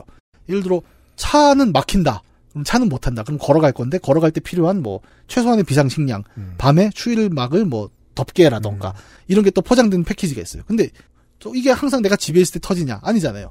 직장이나 평소에 상비하고 다니는 그러니까 백홈 키트가 또 있습니다. 작년 초에 국내에도 이런 서바이벌 키트가 본격적으로 조금 소개가 됐었죠. 네. 네. 사실은 저는 이게 되게 재밌어서 혼자 막 그림도 그려요 집에서 내가 산에다 구멍을 파서 어디다가 뭘 넣고 막 음. 이런 고민을 하면 재밌거든요 저도 약간 실제 일이 벌어졌을 때는 이제 소용이 없는 거죠. 아, 소용이 없죠 매우 소용이 없습니다. 예를 들면 집에 어디다 중요한 데 놓고 네. 집문 잠그고 이제 밖에 있다 갑자기 일이 터진 거예요. 그럼 집까지 일단 가야 그게 있는데 집 지금 말씀하신 대로 직장도 아니고 네. 집도 아니고 도로에서 그 일이 터졌는데 네. 어디도 갈 수가 없다. 난 스타벅스에 있어요. 네. 그 끝입니다. 그리고 네. 천신만고 그때 집에 갔다. 음. 근데 뭐 열쇠를 안 갖고 왔다. 네, 이러면 네. 이제 뭐. 그 근데 대- 제가 제가 원래 살던 이태원 옥탑방 같으면 상관없어요. 이태원 옥탑방은 벽을 부실 수가 있었기 때문에 그러면 집에 들어갈 수 있습니다. 근데 뭐 요즘 아파트다. 네. 출입구가 저 건전지로 안 돼 있고 음, 네. 어 220볼트로 어딘가 연결돼 있다. 네. 근데 저 전기 끊겼잖아요. 그럼 출입구에서 끝이에요. 음. 어 끝이에요. 안 네. 되겠다. 내 몸을 지킬 수 있는 집에 일단 사는 게 중요하겠다. 문을 부술 수 있는 곳. 네. 그런 걸 하기엔 또 비싸죠 참 쉽지가 않습니다 XSFM입니다. 콕 집어 콕. 좋은 원료를 쓴 김치를 만들 시간이 없을 땐 콕 집어 콕. 배추, 무, 고춧가루, 생강, 전부 국산. 다시마, 홍합, 표고버섯도 아낌없이 쓰죠. 그러니까 김치가 생각날 땐 콕 집어 콕. 뭐 저 서바이벌 얘기를 했는데 어쨌든 그 살아남기 위한 어떤 방공호 같은 개념은 미국에서 굉장히 좀 오래된 전통이에요. 그게 부자들이 만든 방공호 사진 뭐 이렇게 쭉 올려놓은 무슨 뭐 사이트나 그런 것도 있더라고요. 예, 맞아요. 그 되게 잘 해놨잖아요. 또 그런 이게 데가 이제 보면. 네. 양가적인 감정을 주죠. 민주주의 시스템에서 살고 있는데 어 사실상 고버넌스에 완벽히 반대하는 네. 개념이거든요. 이 네. 서바이벌 개념은. 네. 예.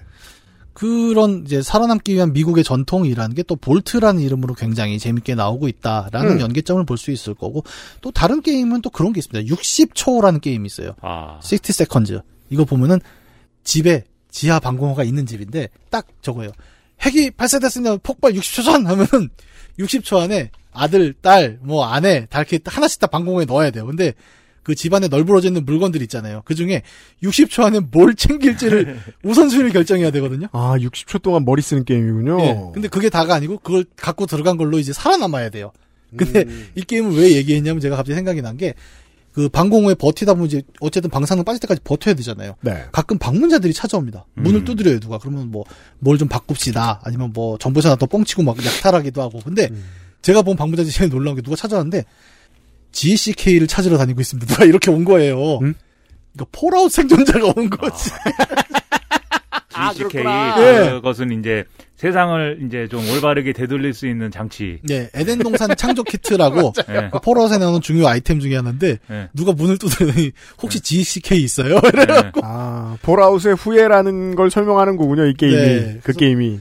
그런 얘기, 그러니까 어떤 방공호, shelter, 그 다음에 vault라는 것이 생존주의라는 미국의 흐름에서 나오는 아이디어다. 음. 이런 얘기를 좀 살펴볼 수 있을 거예요. 그러니까 그런 네. 세계관에서 나오는 게 중앙 정부에 대한 불신이에요 근본적인. 네. 그래가지고 주정부들의 이제 자기들의 이제 존재 의의를 그렇게 설명하기도 하고 근데 또 미국 농촌 지역의 표심은 실제로 그런 마인드를 가지고 살아가는 분들이 좀 많거든요. 네. 그렇죠. 우리가 지금까지 설명한 이유로. 잘 그렇죠. 닿지 않으니까 권력 이라는 거 체제라는 게 또 잘 닿지 않으니까 더 그런 부분들이 그래서 있을 거예요. 펄아웃에도 미국 정부가 도망갔잖아요. 네. 음. 근데 미국 정부는 끝까지 또 남아 있어요. 그래서 네. 잘 살고 있습니다. 네. 음. 컴퓨터 대통- 대통령 과 함께. 하지만 그 사람들의 세력이 전혀 미치지 않죠. 다른 우리는 미국의 후신이다 그러면 뭐래 다 이러고 지나가고 있고. 그 로봇에 로봇에 그거 실어가지고 로봇을 전, 전국 각지로 보내갖고 네. 상당수 살아있다. post apocalypse 게임 시나리오의 공통점이에요.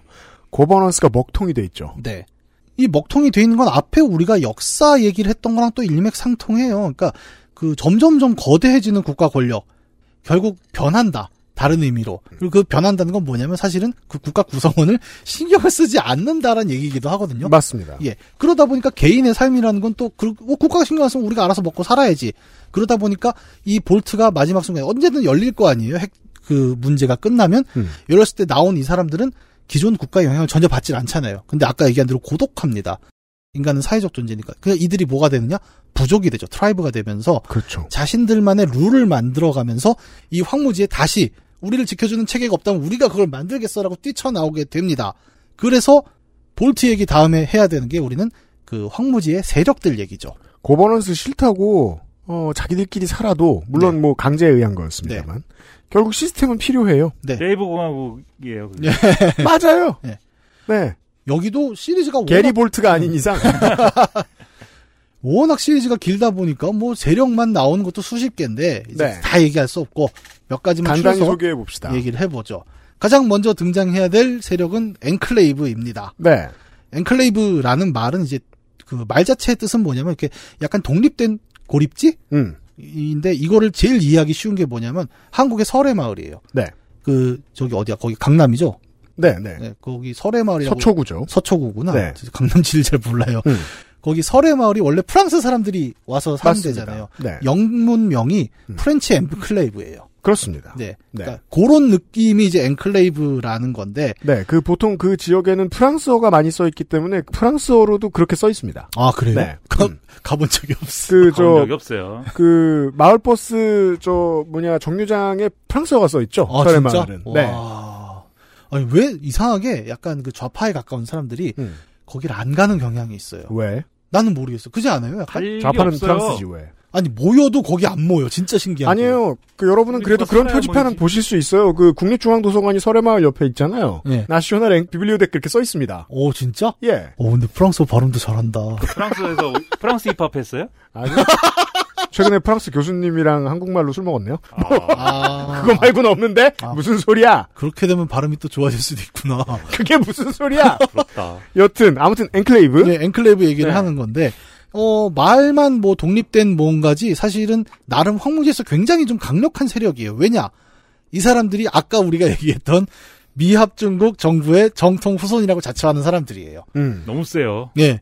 얘들은 뭐냐면 포세이돈 정유시설부터 시작해갖고 자기만의 안전한 볼트를 만든 음. 그들의 후예잖아요. 근데 그들이 뭐 사람만 들어갔겠습니까? 음. 온갖 장비들, 기술들 뭐다 갖고 들어갔단 말이에요. 실험 대상이 아니었던 유일한 종족이죠. 예. 그러니까 황무지가 다시 이제 딱 열렸을 때 얘네가 제일 센 거예요. 다 갖고 있으니까. 뭐 힘도 있고 자본도 있고 기술도 있는데. 근데 뭐냐?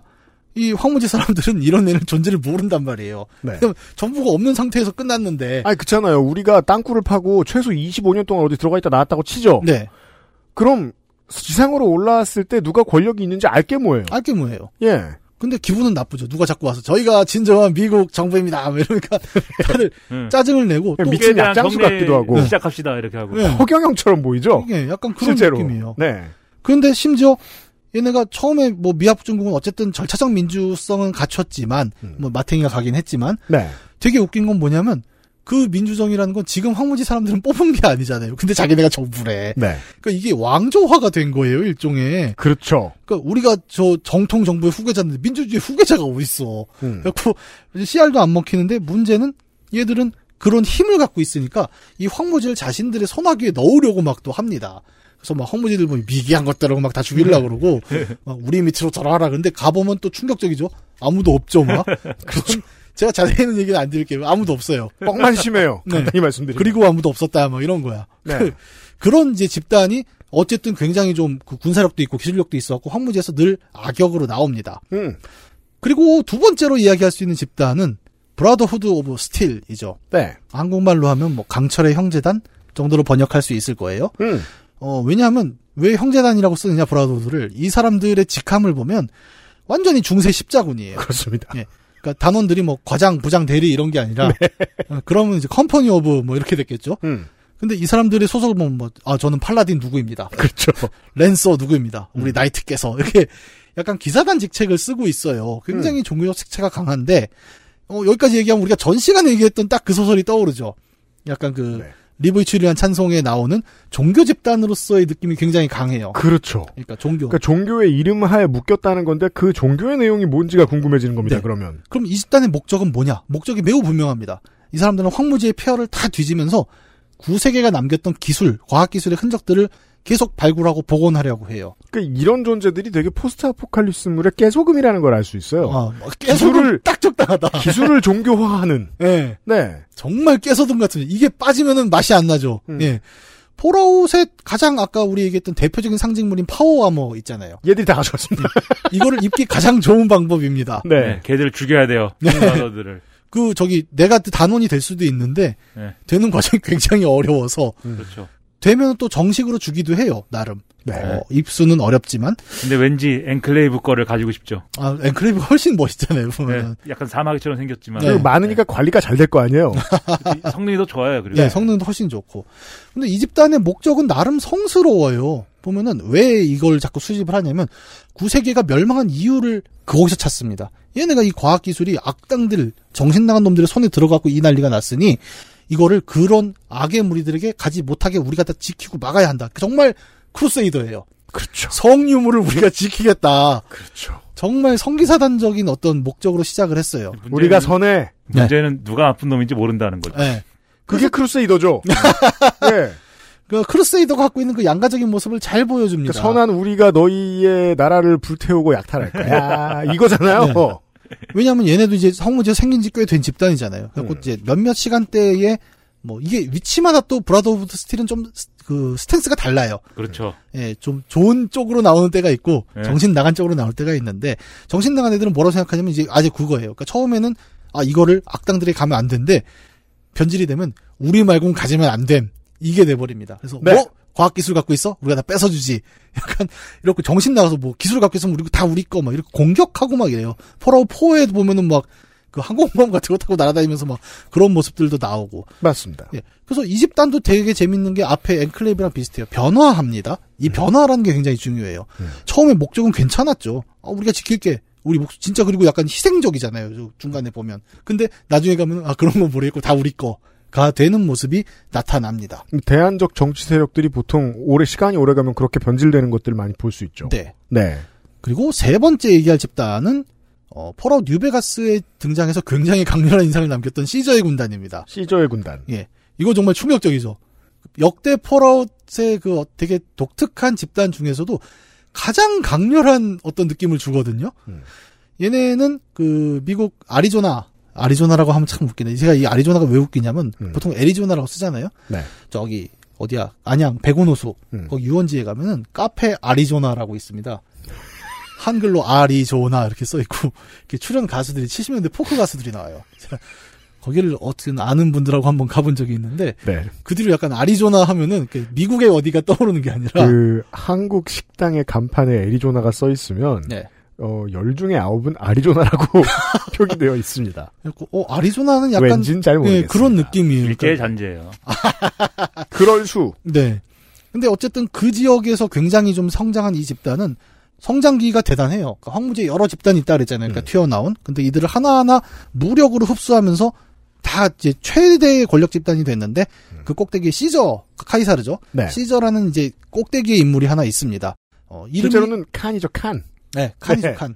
이 양반은 고대 로마를 정말 좋아해서 음. 여긴 또 조직 편제를 다 고대 로마 로마 군사 편제로 가져갑니다. 네. 아까 막 lancer knight 나왔으면 여기는 또 legionary 막, 막 음. 이런 식으로 나오는 거예요. 그런데 로마의 느낌은 아니에요. 사실 만나보면 이게 깡패 집단입니다.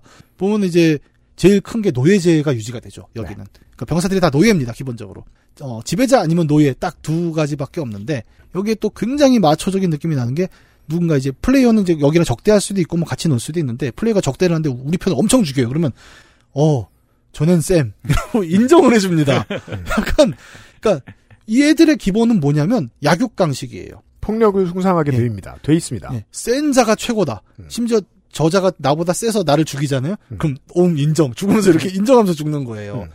정말 극 단적인 약육강식의 어떤 세계. 그래서 노예가 되는 건 네가 약하기 때문이야라는 것이 일반적인 어떤 그런 집단입니다. 근데 요 굉장히 좀 안 좋아 보이는 이 집단도 처음에는 나름의 의지가 또 있었다는 거죠. 그러니까 얘들도 마찬가지. 대전쟁이 일어났고 난리가 났잖아요. 음. 그러면 이 대전쟁은 왜 문제였느냐? 결국 과학기술의 문제였다. 이렇게 짚습니다. 네. 그래서 여기는 또 극도로 발달한 이제 인공지능 같은 과학기술은 완전히 거부합니다. 음. 모든 것은 인간이 자기 힘으로 자신의 육체로 버텨내야 하는 것이다. 그리고 그것이 지켜질 때 우리는 이 세계가 유지될 수 있다라는 또 나름의 강령은 있었던 겁니다. 약을 안 먹어요. 그래서 예. 약을 안 먹고 총을 안 쏴요. 네. 네. 무슨 저 그런 이상한 파우더 같은 거 되게 생약 같은 거 예. 그런 거나 조금 약초를 쓰고. 이렇게 그- 해가지고. 네. 백신을 안 맞은 사람들이죠. 예. 네. 근데 중요한 건 이 출신인 시저라는 자는 의사예요. 네. 그렇죠. 갑자기 옛날에 그 어떤 분이 떠오르기도 하는데 왜 우리 저, 저, 백신 거부로 국내에서 가장 유명해진 사람도 한의사죠?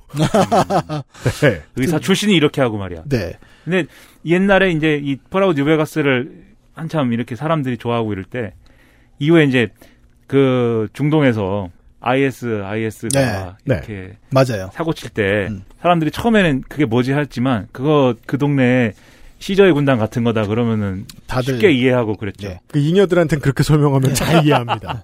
예. 어, 정말 좋은 비유였다고 생각하는 게 여, 실제로 모델링이 좀 된 거예요. 예. 제가 보기엔. 예. 이 안에서 여성이나 약자, 어린이의 인권이란 건 하나도 보장이 안 되거든요, 정말로. 그, 그런 면에서 저는 그 IS에 대한 설명을 할 때, 어, 되게 잘 맞네라는 생각을 좀 해본 적은 있어요. 음. 근데 이들은 처음에는 그거였던 거예요. 이 황무지가 버텨낼 수 있는 새 질서는 약육강식인 것이지, 나는 뭐, 나름의 의도는 있었다. 근데 이제, 뭐, 그 의도가, 어, 어떻게 보면 이제 Fallout 시리즈가 갖고 있는 되게 중요한 어떤 가치 중에는 차별의 문제가 있습니다, 사실. 아, 우리가 오늘은 이제 깊게 안 다뤄요 이 얘기를 시간이 네. 없어서. 그러니까 공공연히 모두가 가지고 있는 모든 차별들을 보여주죠. 네. 우리 지난 시간에 얘기했던 그 ghoul이나 super mutant 이런 이제 다른 사람들을 우리가 어떻게 대하고 있는가란 문제를 이야기할 때 이 New Vegas의 시저의 군단은 굉장히 좀 중요한 시사점을 보여줘요. 그러니까 노예제를 아예 직접적으로 가져오고 소수자와 약자에 대한 차별이 굉장히 강하게 드러나는 그리고 플레이한테 제시하는 거죠. 너 이거 한번 좋아해봐. 너 이거 제시하는 거 같이 한번 따라가 봐. 어디 한번 얼마나 잘하나 보자. 그렇죠. 저는 그렇게 받았어요, 진짜로. 네네네. 예. 그리고 그 꼭대기에 궤변론자를 하나 앉혀놔요. 시저는 굉장히 말을 잘합니다. 음. 똑똑해요. 그래서 뭐, 넌 내가 웃겨 보이지. 이러고 이제 나를 설득하려 듭니다. 음. 그거를 게임을 진짜 몰입해서 하면 화가 나요. 약간 아, 이 자식 봐라. 약간 왜냐하면 내가 대답할 수 있는 선택지가 몇 개 안 되거든요. 그 짜증이 나는 거죠. 이게 이렇게 얘기하면 어떡하냐. 막 죽이라고 만들어 놓은 거예요. 그래서 사실 다 죽여라. 너는 주인공이니까 아, 은근히 정의. 주인공이니까 얘네는 네. 죽여야 된다. 예. 음. 그리고 이 집단은 그게 좀 굉장히 좀 어려운 윤리적 딜레마를 던져주면서 후버댐이라고 하죠. 애리조나랑 네바다 사이에 실제로 존재하는 댐이죠. 그 대공황 때 지어서 아주 유명한 댐인데 이 댐을 먹으려고 계속 침공을 합니다. 이 후버댐도 되게 재밌어요. 이 후버댐은 포스트 아포칼립스물에서 굉장히 자주 등장을 하는데 맞아요. 이게 왜 그러냐면은 수력 발전이란 건 사람이 딱히 손을 안 대도 오랫동안 발전이 되거든요. 음. 그러니까 내가 발전 기술을 몰라도 돼요. 그냥 먹을 거 싸들고 옷만 몇 개 가져가면 거기서 전기의 도움을 받아서 오랫동안 살아남을 수 있기 때문에 모두가 이걸 가지려 해요. 인생이 유한한 사람들에게 있어서는 영구동력처럼 보이죠. 네. 근데 예. 이게 완벽하진 않다고요. 여담인데 호수에 홍합이 산대요. 근데 얘가 워낙 번식력이 좋아갖고 사람이 안 떼내면 그렇죠. 홍합 뛰는 일은 사람이 해야 그 예, 정도는 입- 해야 된다. 입구를 막아서 그 누가 계산을 했는데 5년 안에 막힌다. 홍합을 아, 떼지 진짜 않는. 세다 홍합은. 예. 그죠. 번식력이 어마어마해갖고 그거 떼는 게 되게 중요한 일이에요. 야, 홍합의 힘으로 시절을 막을 수가 있어요. 그러니까 따라서 그 주변에 있는 사람들은 이제 전기 렌지로 네. 맨날 홍합탕을 해 먹고 있는 거죠. 어. 네, 전기의 힘을 이용하여. 그렇죠. 근데 전기가 보급된다는 건 포스트 아포칼립스에서 굉장히 중요한 일이긴 해요. 그럼요. 그것도 뭐 석유도 없잖아요, 지금. 근데 수력은 그냥 나온다고 느낄 수밖에 없으니까. 그래서 실제로 이 게임 안에서 후버댐을 놓고 싸워요. 시저의 군단으로부터 후버댐을 지키려고 하는 또 하나의 중요한 집단이 나옵니다. 네. NCR, 뉴 캘리포니아 공화국입니다. 네. 사실 어 게임이란 게 그래요. 그러니까 전통적인 role-playing에서는 이제 선악, 질서, 혼돈이라고 왜 매트릭스가 있잖아요. 어 사람마다 성격이 다른데 저는 약간 좀 그래요. 그러니까 선에 가까운 플레이를 자꾸 하려고 하거든요. 이게 사람마다 정말 틀립니다. 근데 네. 이런 사람들이 가장 좋아할 만한 세력이에요. 음. 질서선에 가까운 말 그대로 뉴캘리포니아 공화국은 이제 캘리포니아 일대를 지금 먹고 있는 집단인데 다른 집단에 비해서 매우 정상적으로 보입니다. 그러니까 Fallout 1에서 시작되는 그 Shady Sands라는 마을이 있는데 그 마을에서 시작된 어떤 그 이전 체제의 복구를 원하는 가치들이 계속 동의를 받고 확대를 시켜 나가면서 일련의 준 국가 형태로 나타난 게 NCR, 뉴 캘리포니아 공화국이고요. 네. 나름 이제 제일 중요한 건 뭐냐면 이 집단이 의미가 있다는 건 자체 화폐를 갖고 있어요. NCR 화폐. 핵전쟁 이전에 가지고 있던 시스템의 상식적인 그 기술들이 많이들 살아있죠. 네. 뉴 캘리포니아 공화국에는. 화폐가 살아있다는 건 매우 중요한 거예요. 그거는 국가가 신용을 갖고 있다는 얘기거든요. 게다가 화폐도 어 이제 핵전쟁 이후니까 신용이 모자라잖아요. 네. 신용 자본이란 예. 되게 그 어렵게 키워낼 수 있는 거거든요. 예. 신용 자본이 모자랄 때는 화폐를 함부로 찍을 수 없어요. 네. 그래서 한정이 있는 자원을 써야 돼요. 네. 한정이 있는 자원으로는 콜라 뚜껑이 있었습니다. 그러니까 이 병뚜껑이라는 게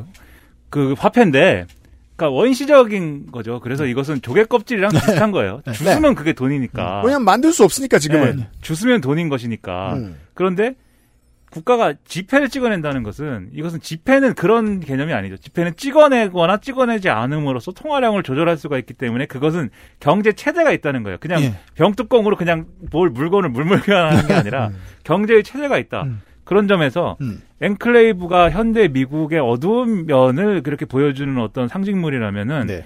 NCR은 미국 초기에 약간 자기들이 어떤 이상적으로 가졌던 그런 뭔가의 개척 정신을 뒷받침하는 뭐 그런 어떤 국가 네. 사회로서의 예. 네. 그런 모습을 보여주려고 했던 것 같고 네. 그게 어느 정도 성공하고 있는 게 폴아웃의 세계인 것 같아요. 네. 음. 폴아웃 하다 보면 맨날 암울하다가 그 NCR이 이렇게 약간 뭔가를 보여주면 약간 플레이하다가 울컥하는 부분이 있습니다. 아, 이런 데도 있구나. 예, 이게 되네? 약간 이런 느낌도 있고. 예, 예. 그래서 그 폴아웃 뉴베가스의 마지막 장면이 그 후버 댐을 놓고 둘이 이제 대판 붙는 그런 장면인데 모르겠어요 이건 뭐 플레이하는 성격에 따라 다를 수는 있는데 그 NCR이 다시 이제 그 후버댐을 장악하고 이제 그런 장면을 보면 약간 그 이 험난한 이 생활 속에 아유 그래도 한 줄기 희망이 있구나 약간 이런 느낌을 좀 주는 부분도 있습니다. 음.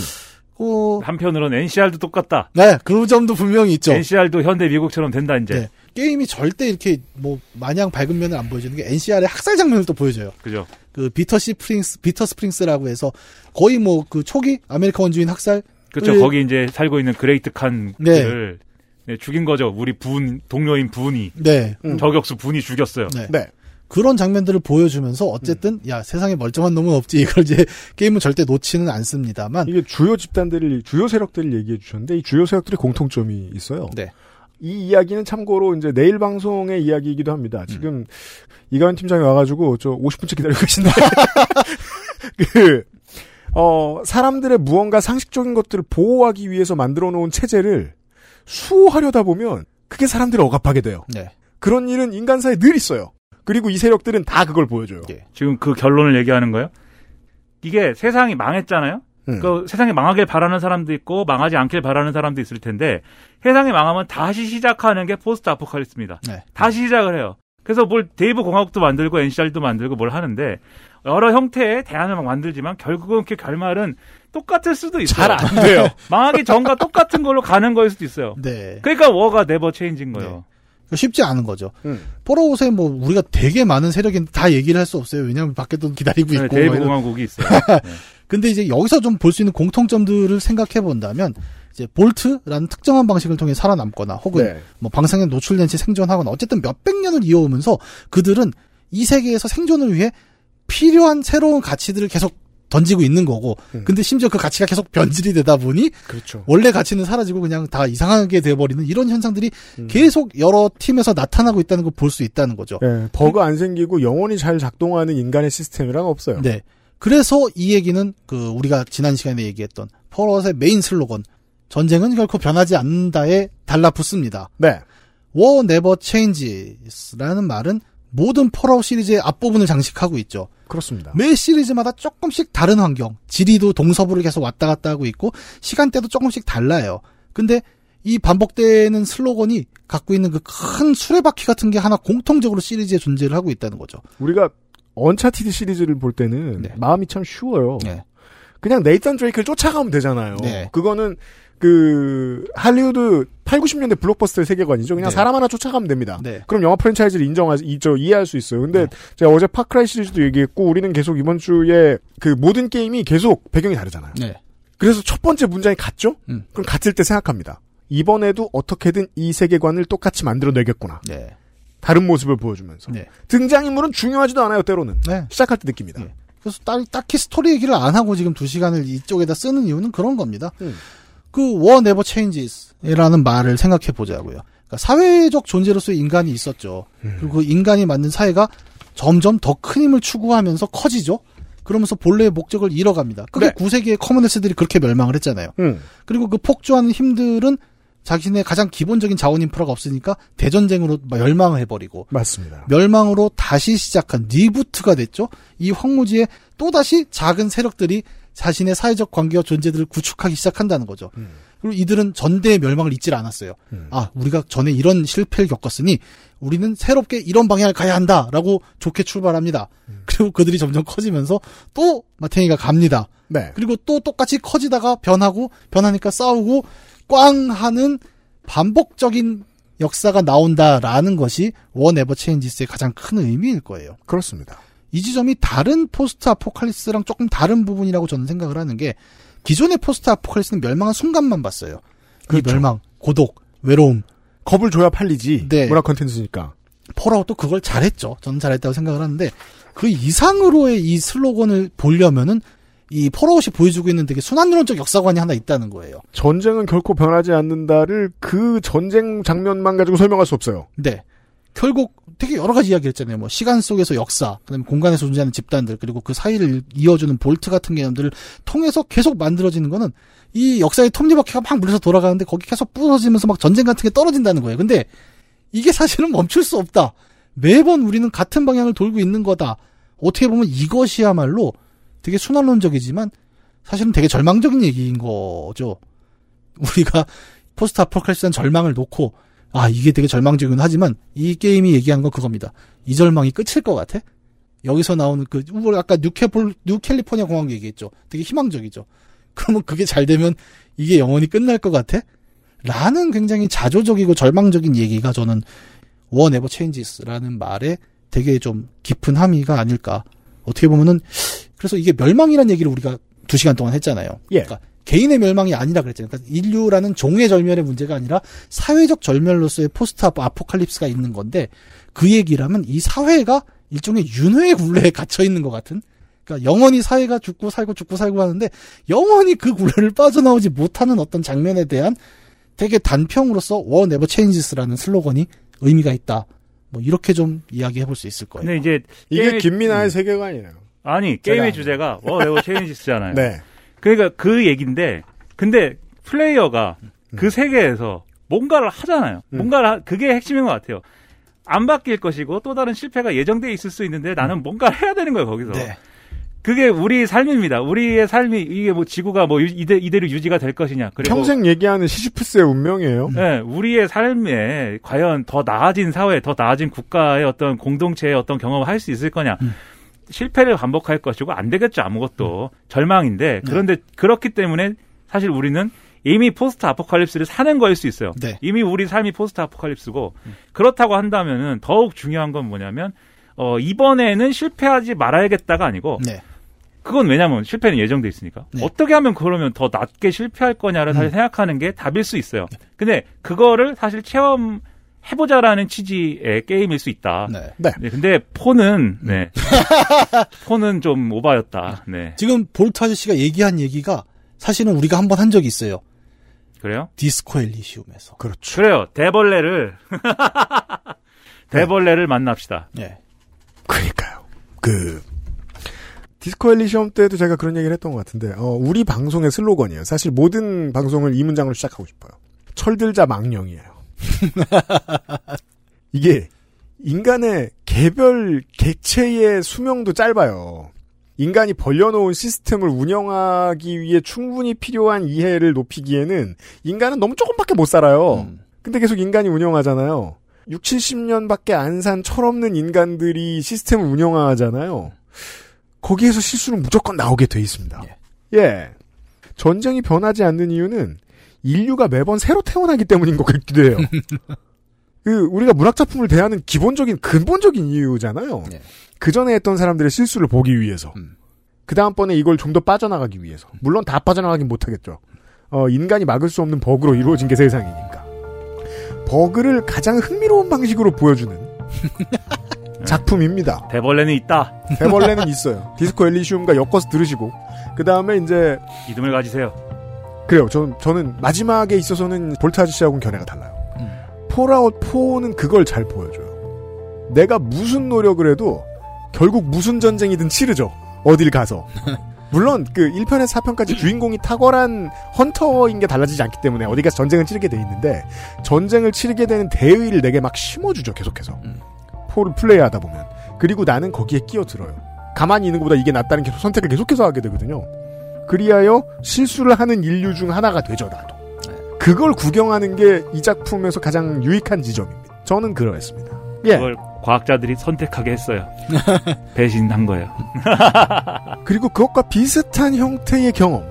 어, 다음번에는, 혹은 다다음번에는 사이버펑크 2077 어, 미리 이렇게 꽂아놓으면 어떡해. 얘기를 좀 나눠. 저는 이거 마음 먹었어요. 아, 진짜? 이건 가야 돼요. 네. 라오어 2를 그렇게 타이밍을 놓쳤단 말이에요. 이건 가야 돼. 아, 하긴 라오어를 타이밍을 놓쳤네. 네. 볼트 아저씨와 이경혁 문학인과 함께 인사드리죠. 안녕히 계세요. XSFM입니다.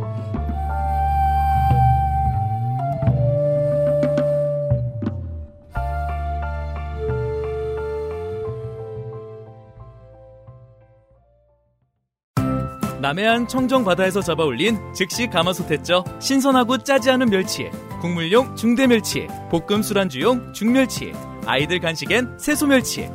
어머니께 사랑받는 방법. 바보상의 멸치 3종 세트. 퇴소하는 게 엄청 큰일일 거라고 생각했거든요. 근데 너무 아무렇지 않게 집이 바뀌어 있더라고요. 제가 무슨 생각이 들었냐면, 어, 그러면 나는 이제 내 스스로 나를 찾아야 되는구나. 내가 할 수 있는 일 찾아야 되는구나. 만 18세가 되면 보육원을 나와 자립 정착금 500만 원으로 자립해야 합니다. 이렇게 보호가 종료되는 아이들은 한 해 약 2,500명. 이들은 어떻게 살아가고 있을까요? 18 어른의 건강한 자립을 위해 함께 해주세요. 아름다운 재단 18 어른 캠페인. 가장 본연의 것에 집중했습니다. 기본에서 답을 찾다. 새로운 건강기능식품. 건강 스타일엔 튜비엔. 본 광고는 건강기능식품 광고입니다.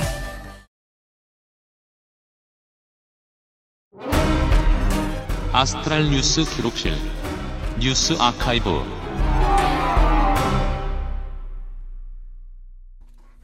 생각해보니까 에디터를 내일 만날 게 아니었습니다. 뉴스 아카이브 시간입니다.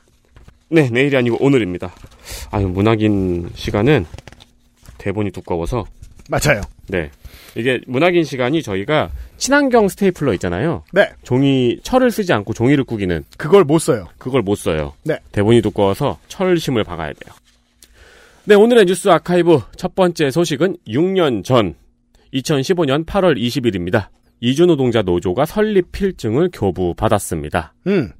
어, 아시는 분들은 많이 아시는 사실이겠지만 네. 우리나라에 합법 이주 노동자 노조가 있다는 것도 많이 알려져 있지 않습니다. 그니까요. 멀쩡히 있습니다. 잘 돌아갑니다. 그렇습니다. 2015년에 노조 설립 신고 필증을 처음으로 받았습니다. 우리나라의 많은 노조들이 합법화를 위해서 긴 시간을 버티고 투쟁을 했죠. 네. 정교조, 전공로 등등. 이주노동자 노조도 무려 10년 4개월을 싸웠습니다. 처음 투쟁본부는 2000년에 고용허가제를 반대하면서 결성이 되었으니까 그 문제와는 아직도 씨름하고 있습니다. 네. 이때부터 하면 15년이고요. 2005년에 이주노조 설립 신고서를 서울지방노동청에 제출을 했는데 노동부에서 불법 취업 외국인은 노동 3건의 주체자로 볼 수 없다면서 반려를 했던 거죠. 이때부터 반려 처분 취소 행정 소송을 내면서 시작이 된 겁니다. 네. 1심에서는 원고 패소, 음, 인정할 수 없다. 네. 그러나 2심에서 이주노동자 노조가 승소를 합니다. 어, 노동부가 또 상고를 했겠죠? 네. 그리고 이게 8년 동안 대법원에 계류가 되었습니다. 그리고 2015년 대법원 전원합의체 판결에서 이게 우리 방송에서도 한번 소개된 적이 있었던 것 같은데 네. 노동조합법의 취지상 취업 자격이 없는 외국인도 노조법에서 규정하는 노동자에 포함이 된다. 네. 라는 판결을 내리면서 이주노동자 노조가 합법 노조가 되었습니다. 우리 시사 아카데미 들으면서 그 문제를 이제 고민해 보신 청취자 여러분들이 많을 거예요. 만약에 당장에 이제 가진 다니고 있는 직장이 없는 분들이다. 혹은 계속해서 단기직 알바 일자리만 수행하고 계신다. 이분들이 잠재적으로 어떤 일을 할 권리, 어떤 일을 하면서 보호받을 권리를 인정받지 못한다면 그게 어떨까? 혹은 인정받지 못하는 게 당연하지 않나? 그랬으면 너무 인생 편하게 사신 분들이고, 기본적으로 노동자의 범위를 엄청나게 확장을 하는 게 앞으로 사회를 위해 옳은 수순이다라는 이야기를 드린 적이 있죠. 그렇습니다. 음.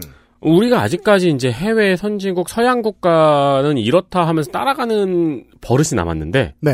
절대 안 따라가는 부분 중에 어, 그렇죠. 네. 그런 것도 있고 또 어떤 부분에 대해서는 우리가 훨씬 더 앞서 나가 있습니다. 네. 그 얘기를 내일 저, 어, 이가연 코너에서 조금 나눠볼 겁니다.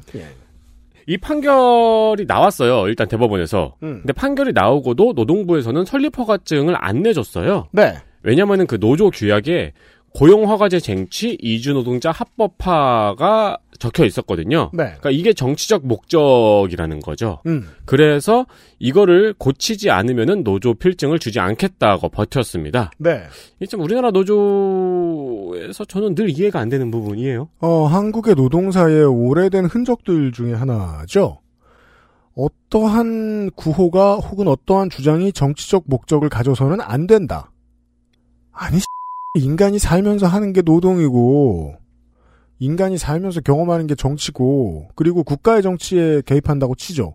국가의 정치는 많은 부분에서 노동 문제를 다루는데, 그게 무슨 소리입니까? 그리고 이런 걸 인정해 주니까 결국 노조 설립 허가를 안 내줄 때만 쓰잖아요. 그 저는 그리고 늘 궁금해요. 네. 정치적 목적을 어떻게 규정을 하는지가. 이걸 규정할 권력이 있다라고 누군가가 믿죠? 그러면 지나치게 정치적인 걸 정치적이 아니라고 해석해주는 능력도 같습니다. 그렇죠. 결국 노조는 규약을 고치고 설립신고 필증을 받았습니다. 전략이 이랬던 거죠. 네. 처음 고용허가제를 반대하면서 결성한 게 2000년이에요. 네. 밀레니엄. 음. 지금 21년이 지났네요. 밀레니엄 21년 지났어요? 네. 자, 그럼 지금 이주노동자 노조가 가장 크게 요구하는 것이 무엇이냐면은 여전히 고용허가제 폐지입니다. 제가 올해 노동절에 이 관련 기사를 보고 이게 뭐길래 20년째 같은 목소리를 요구하고 있는가 궁금해서 한번 살펴본 적이 있습니다. 네. 그러니까 정확히 말하면 노동절이 아니고 노동절 한 주 전인데요. 왜냐하면 대다수의 이주 노동자들은 노동절에 못 쉬어요. 네. 그래서 이주 노동자 노조는 노동절 한 주 전 일요일에 집회를 합니다. 음. 네, 항상 그래요. 고용허가제 폐지가 이주 노동자 노조에서 20년째 내고 있는 목소리니 무슨 일인가는 한번 알아봐야겠죠. 네. 일단 정부에서 기업과 이주 노동자를 연결하는 제도입니다. 고용 허가제. 네. 즉 기업은 정부에 이주 노동자 채용을 신청을 해요. 정부는 자격이 있는 외국인을 선별을 해서 기업과 연결해 주는 제도입니다. 얼핏 들으면 나쁘지 않아 보입니다. 네, 좋은 제도 같은데 문제는 이 제도 안에 이직 가는 횟수가 3회로 제한이 되어 있고 이직도 사업주의 허락을 받아야 할 수 있고 또 일할 수 있는 기간이 3년입니다. 얼른 들으면 제도 그냥 드라이한 제도 같지만 실제로는 이직 횟수 제한 때문에 무시무시한 사업주가 마구 굴어도 이직을 못하고 네. 이직을 하고 싶어서 청원을 해도 사업주가 허락이 나와야 되니까 이직을 못하고 3년이 넘어가면 돌아가야 합니다. 그래서 이것 때문에 제대로 일을 못하거나 죽거나 하는 일들이 너무 많이 나옵니다. 이 법의 탓이에요. 네. 네. 그러니까 3년 근로 후에 사업주가 허락하면 1년 연장을 할 수 있거든요. 그러니까 1년 연장 때문에라도 또 사업주 눈치를 봐야 되는 거죠. 그렇습니다. 이래서 그러니까 사업주를 무소불위의 권력으로 만들어주는 법이죠. 네. 저 사람은 왜 미쳐가지고 직원들을 폭행을 할까? 자꾸 이상한 데 재울까? 법이 안 무섭나? 안 무서운 법입니다. 그러니까 물론 이 제도 안에 있는 노동자는 노동법의 보호를 받으니까 사업주가 노동법을 어기면은 처벌을 받아가지고 이제 이 제도가 무효인데. 네. 근데 뭐 세상살이 그렇게 안 쉽다는 거 우리가 늘 이 얘기가 있잖아요. 네. 실제로는 충돌합니다. 그렇습니다. 현장에서는 이 두 법조항이. 그렇습니다. 어, 그렇다 해도 전체적으로 사업주에게 많은 칼자루가 쥐어져 있다는 거죠. 그래서 여전히 이주 노동자가 목소리가 내기가 어려운 거고요. 네. 제도 자체에 대해서는 더 깊은 공부가 필요하겠지만 이것도 한국 사회에서 오랫동안 나오고 있는 목소리 중 하나니까 관심을 가져봐야 하지 않을까 싶어서 소개해 드렸습니다. 윤석열 씨의 주 120시간 노동 발언에 충격을 받은 분들이 많이 있습니다. 우리가 지난주에 시사 아저씨하고 이야기를 하면서 진보를 선택해 주- 주면 우리도 고결해지고 나도 잘 살지 않을까라고 기대했는데 어, 우리는 고결해진 것 같지만 나는 잘 사는 것 같지 않다라고 생각하면서 실제로 표심이 돌고 있다는 말씀을 드렸죠. 그러한 시민들도 정신 확 차릴 정도의 문제였습니다. 120시간? 아, 맞다. 우리가 저기서 왔지?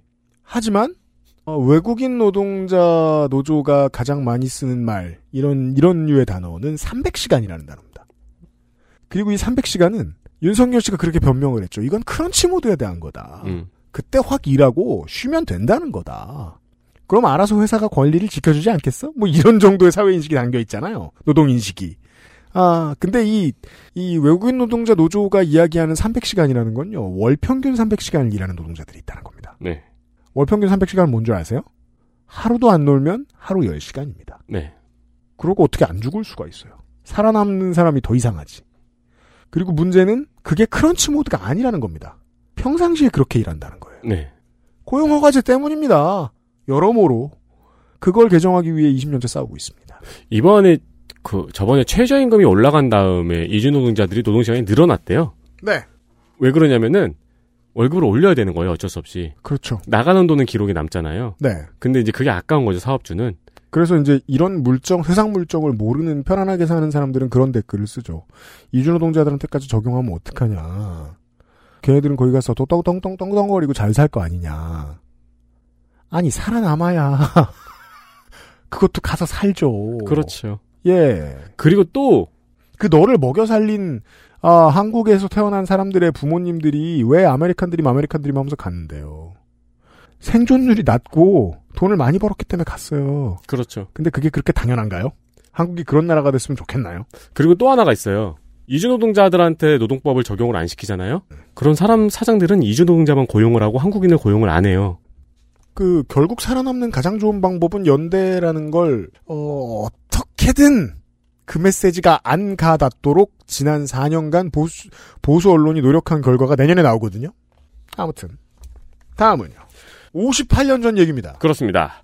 두 번째는 58년 전 이야기인데 이게 반복되는 이야기입니다. 아 그래요?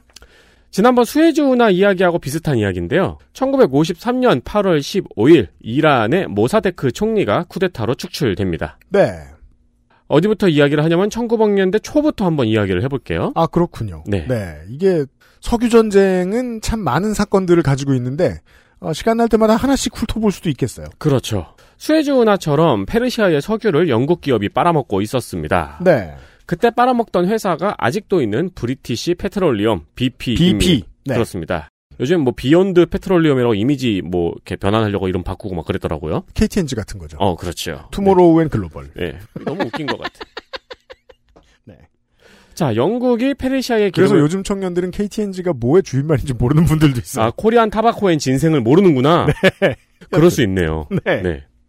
자, 영국이 페르시아의 기름을 빨아먹고 있는데 군부 쿠데타로 왕이 된 레자 칸이 나라 이름을 이란으로 바꿉니다. 네. 그리고 이 석유 자본으로 이란을 현대화시키려는 계획을 세웁니다. 음, 이 사람도 군인 출신이죠. 그렇죠. 중동의 1900년대 초반에는 우리도 현대화가 되자고 꿈꾸었던 군주들이 많았어요. 그렇습니다. 네. 독특한 점이 있다면 자기 입장에 대해서는 매우 보수적이라 레자 칸도 그래서 이제 왕을 몰아냅니다. 현대화를 하자면서. 음. 그 왕이 되죠. 네. 뭐 이름은 뭐가 있을까? 왕이 짱이지. 어, 근데 이게 이집트하고 비슷한데 독일하고 영국의 양다리를 걸치면서 이란을 발전시키려고 했던 거죠. 네. 그러니까 당연히 영국은 마음에 안 들었죠. 그 영국이 마음에 안 들어 하는 와중에 2차 대전이 터집니다. 네. 2차 대전 때 제일 바쁜 나라 하면 영국이거든요. 네. 어, 바쁜 영국- 와중에 그 바쁜 와중에 전쟁이 이란을 침공할 명분이라는 아이디어를 얻습니다. 우리 선조들은 원래 이런 걸 잘하지. 그렇죠. 갑니다. 네. 독일이 유전을 차지하면 안 되니까요. 네. 그래서 소련이랑 같이 손을 잡고 이란을 점령해 버립니다. 2차 대전의 그림자는 중동에게 이렇게 비춥니다.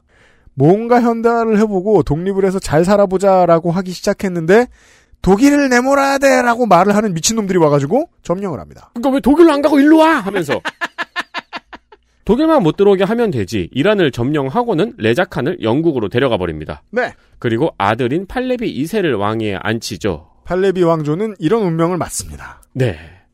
팔레비 2세를 왕위에 앉힌 이유는 석유를 가져가려고 하는 거죠. 그리고서 기름을 팍팍 퍼갑니다. 이때 이제 이란한테 띄워줬던 게 원래는 이제 계약상은 18%인데 네. 실제로는 10%도 안 띄워줬다고 합니다.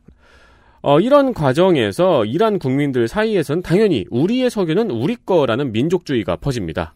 그러니까 이게 그 지난주에 미남 문구를 잘 기억해 보실 필요가 있습니다. 뭔가에 반대하는 하나의 목소리를 잘 만드는 게 중요하죠. 모두에게 합의를 얻으려면. 네. 그럴 땐 민족주의가 제격으로 잘 쓰입니다. 그렇죠. 네. 그리고 이때 약간 사건이 있었던 게 영국이 이란한테 10%도 안 떼준단 말이에요. 음. 근데 사우디는 미국하고 계약을 할 때 50대 50으로 계약을 한 거예요. 그렇죠. 이게 또 이 이란 국민들한테는 또 열받는 지점인 거죠. 어, 이 민족주의로 인해서 국민들의 호응을 받았던 인물이 바로 모하마드 모사데크입니다. 그렇습니다.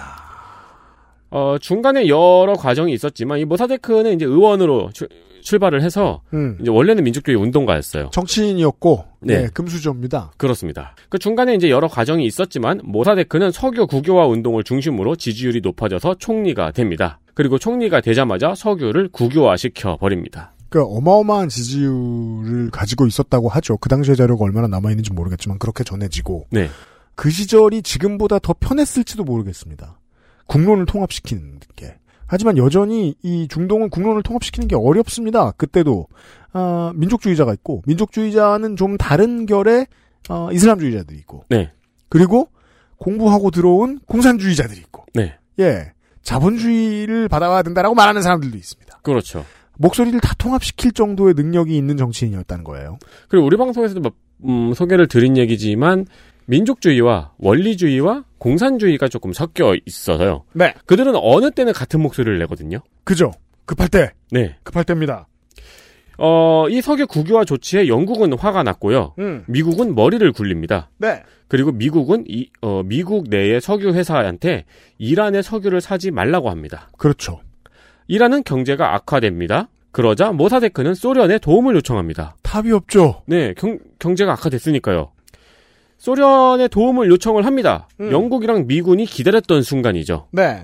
영국이랑 미군은 이란이 공산화될 우려가 있다고 하더니 CIA와 어, MI6가 작전을 짜고는 이란 내 쿠데타를 사주합니다. 네. 그렇게 모사데크를 쿠데타로 축출을 시켜버립니다. 다시 팔레비 왕조를 세워서 유전을 찾아옵니다. 그러, 그런 방식이었습니다. 이게 이제 라틴 아메리카에서 익숙한 시나리오죠. 음. 네, 칠레나 뭐 이런 데서. 음.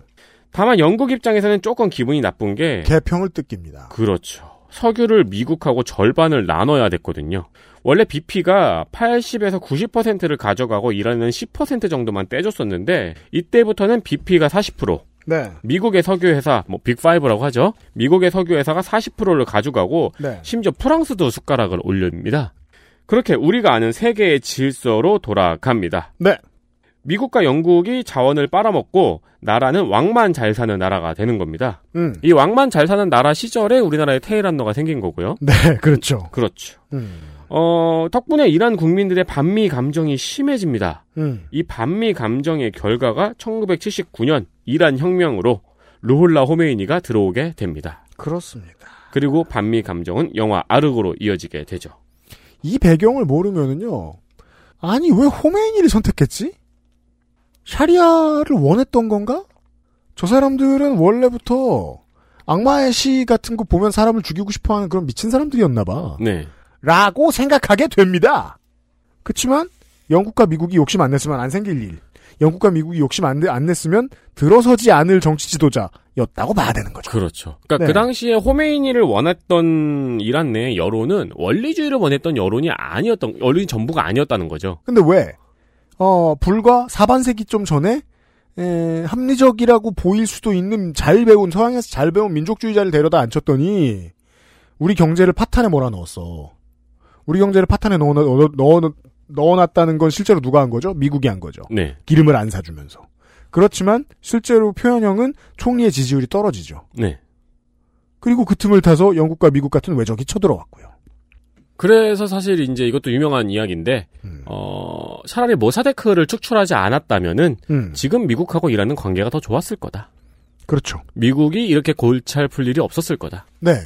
하지만 방금 들어선 민주주의 공화정의 허약한 지점을 뚫고 들어갔다는 걸 그래서 역설적으로 더 알 수 있죠. 미국은 민주정이 들어섰을 때의 약점을 알고 있었다. 네. 라고 봐야 되겠죠. 탈레반이 사실상 이번 주에 그 아프가니스탄에 대한 장악을 끝마쳤지요. 보수 언론들이 일제히 이런 사설들을 냈어요. 미국이 져버리면 그 나라는 끝이다. 이런 우리- 내용의 글을 썼어요. 네. 실제로 자세히는 안 썼어요. 하지만 속은 훤히 보이죠. 이 자식들이 90년대 때부터 하던 말입니다. 우리는 미국 없으면 끝장이야. 미국이 나가면 공산화 된다. 네. 이렇게 상정해야죠. 어, 그럼 미국이 나가면 어떻게 하고 덜덜 떠는 분이 있다고 치죠. 그런 분은 그분들한테 물어봐야죠. 미국을 왜 나가? 미국이 여기서 왜 나가냐? 혹은 미국이 우리와의 관계를 왜 끊느냐를 생각해봐야죠. 그럴 이유는 없습니다, 이제. 지구상 어딜 뒤져봐도 미국이 대한민국과 국교를 단절해야 할 이유는 없습니다. 미국의 큰 손해입니다. 네. 게다가 얼마 전에 너무 큰 고용 효과를 창출해줬기 때문에 한국의 손을 못 놓습니다. 원래도 한국의 손을 못 놓지만요. 한국의 손을 못 놓는 더 중요한 더 중요한 이유는 뭐죠? 그나마 중국의 액세서블한 나라죠.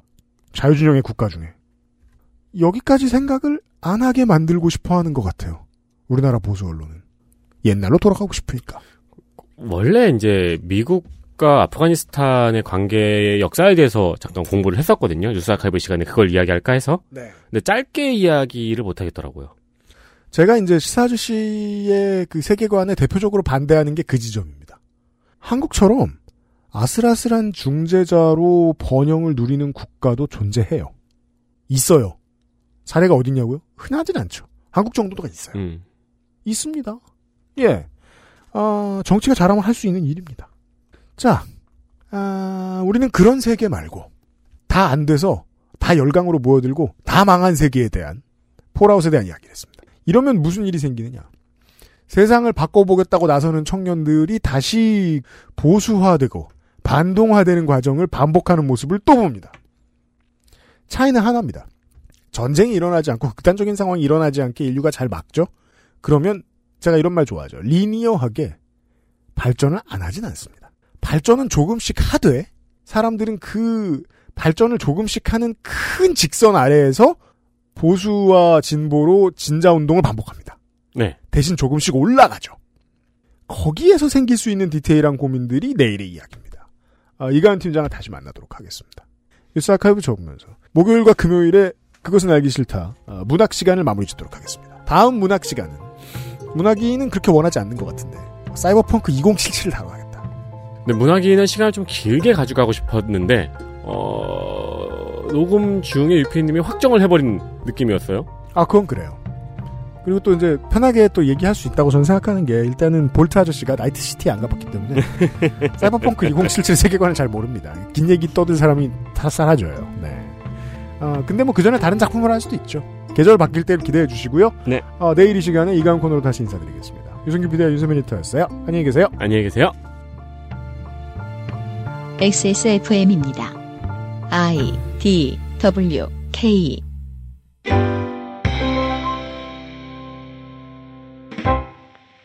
Everybody likes new Coca-Cola.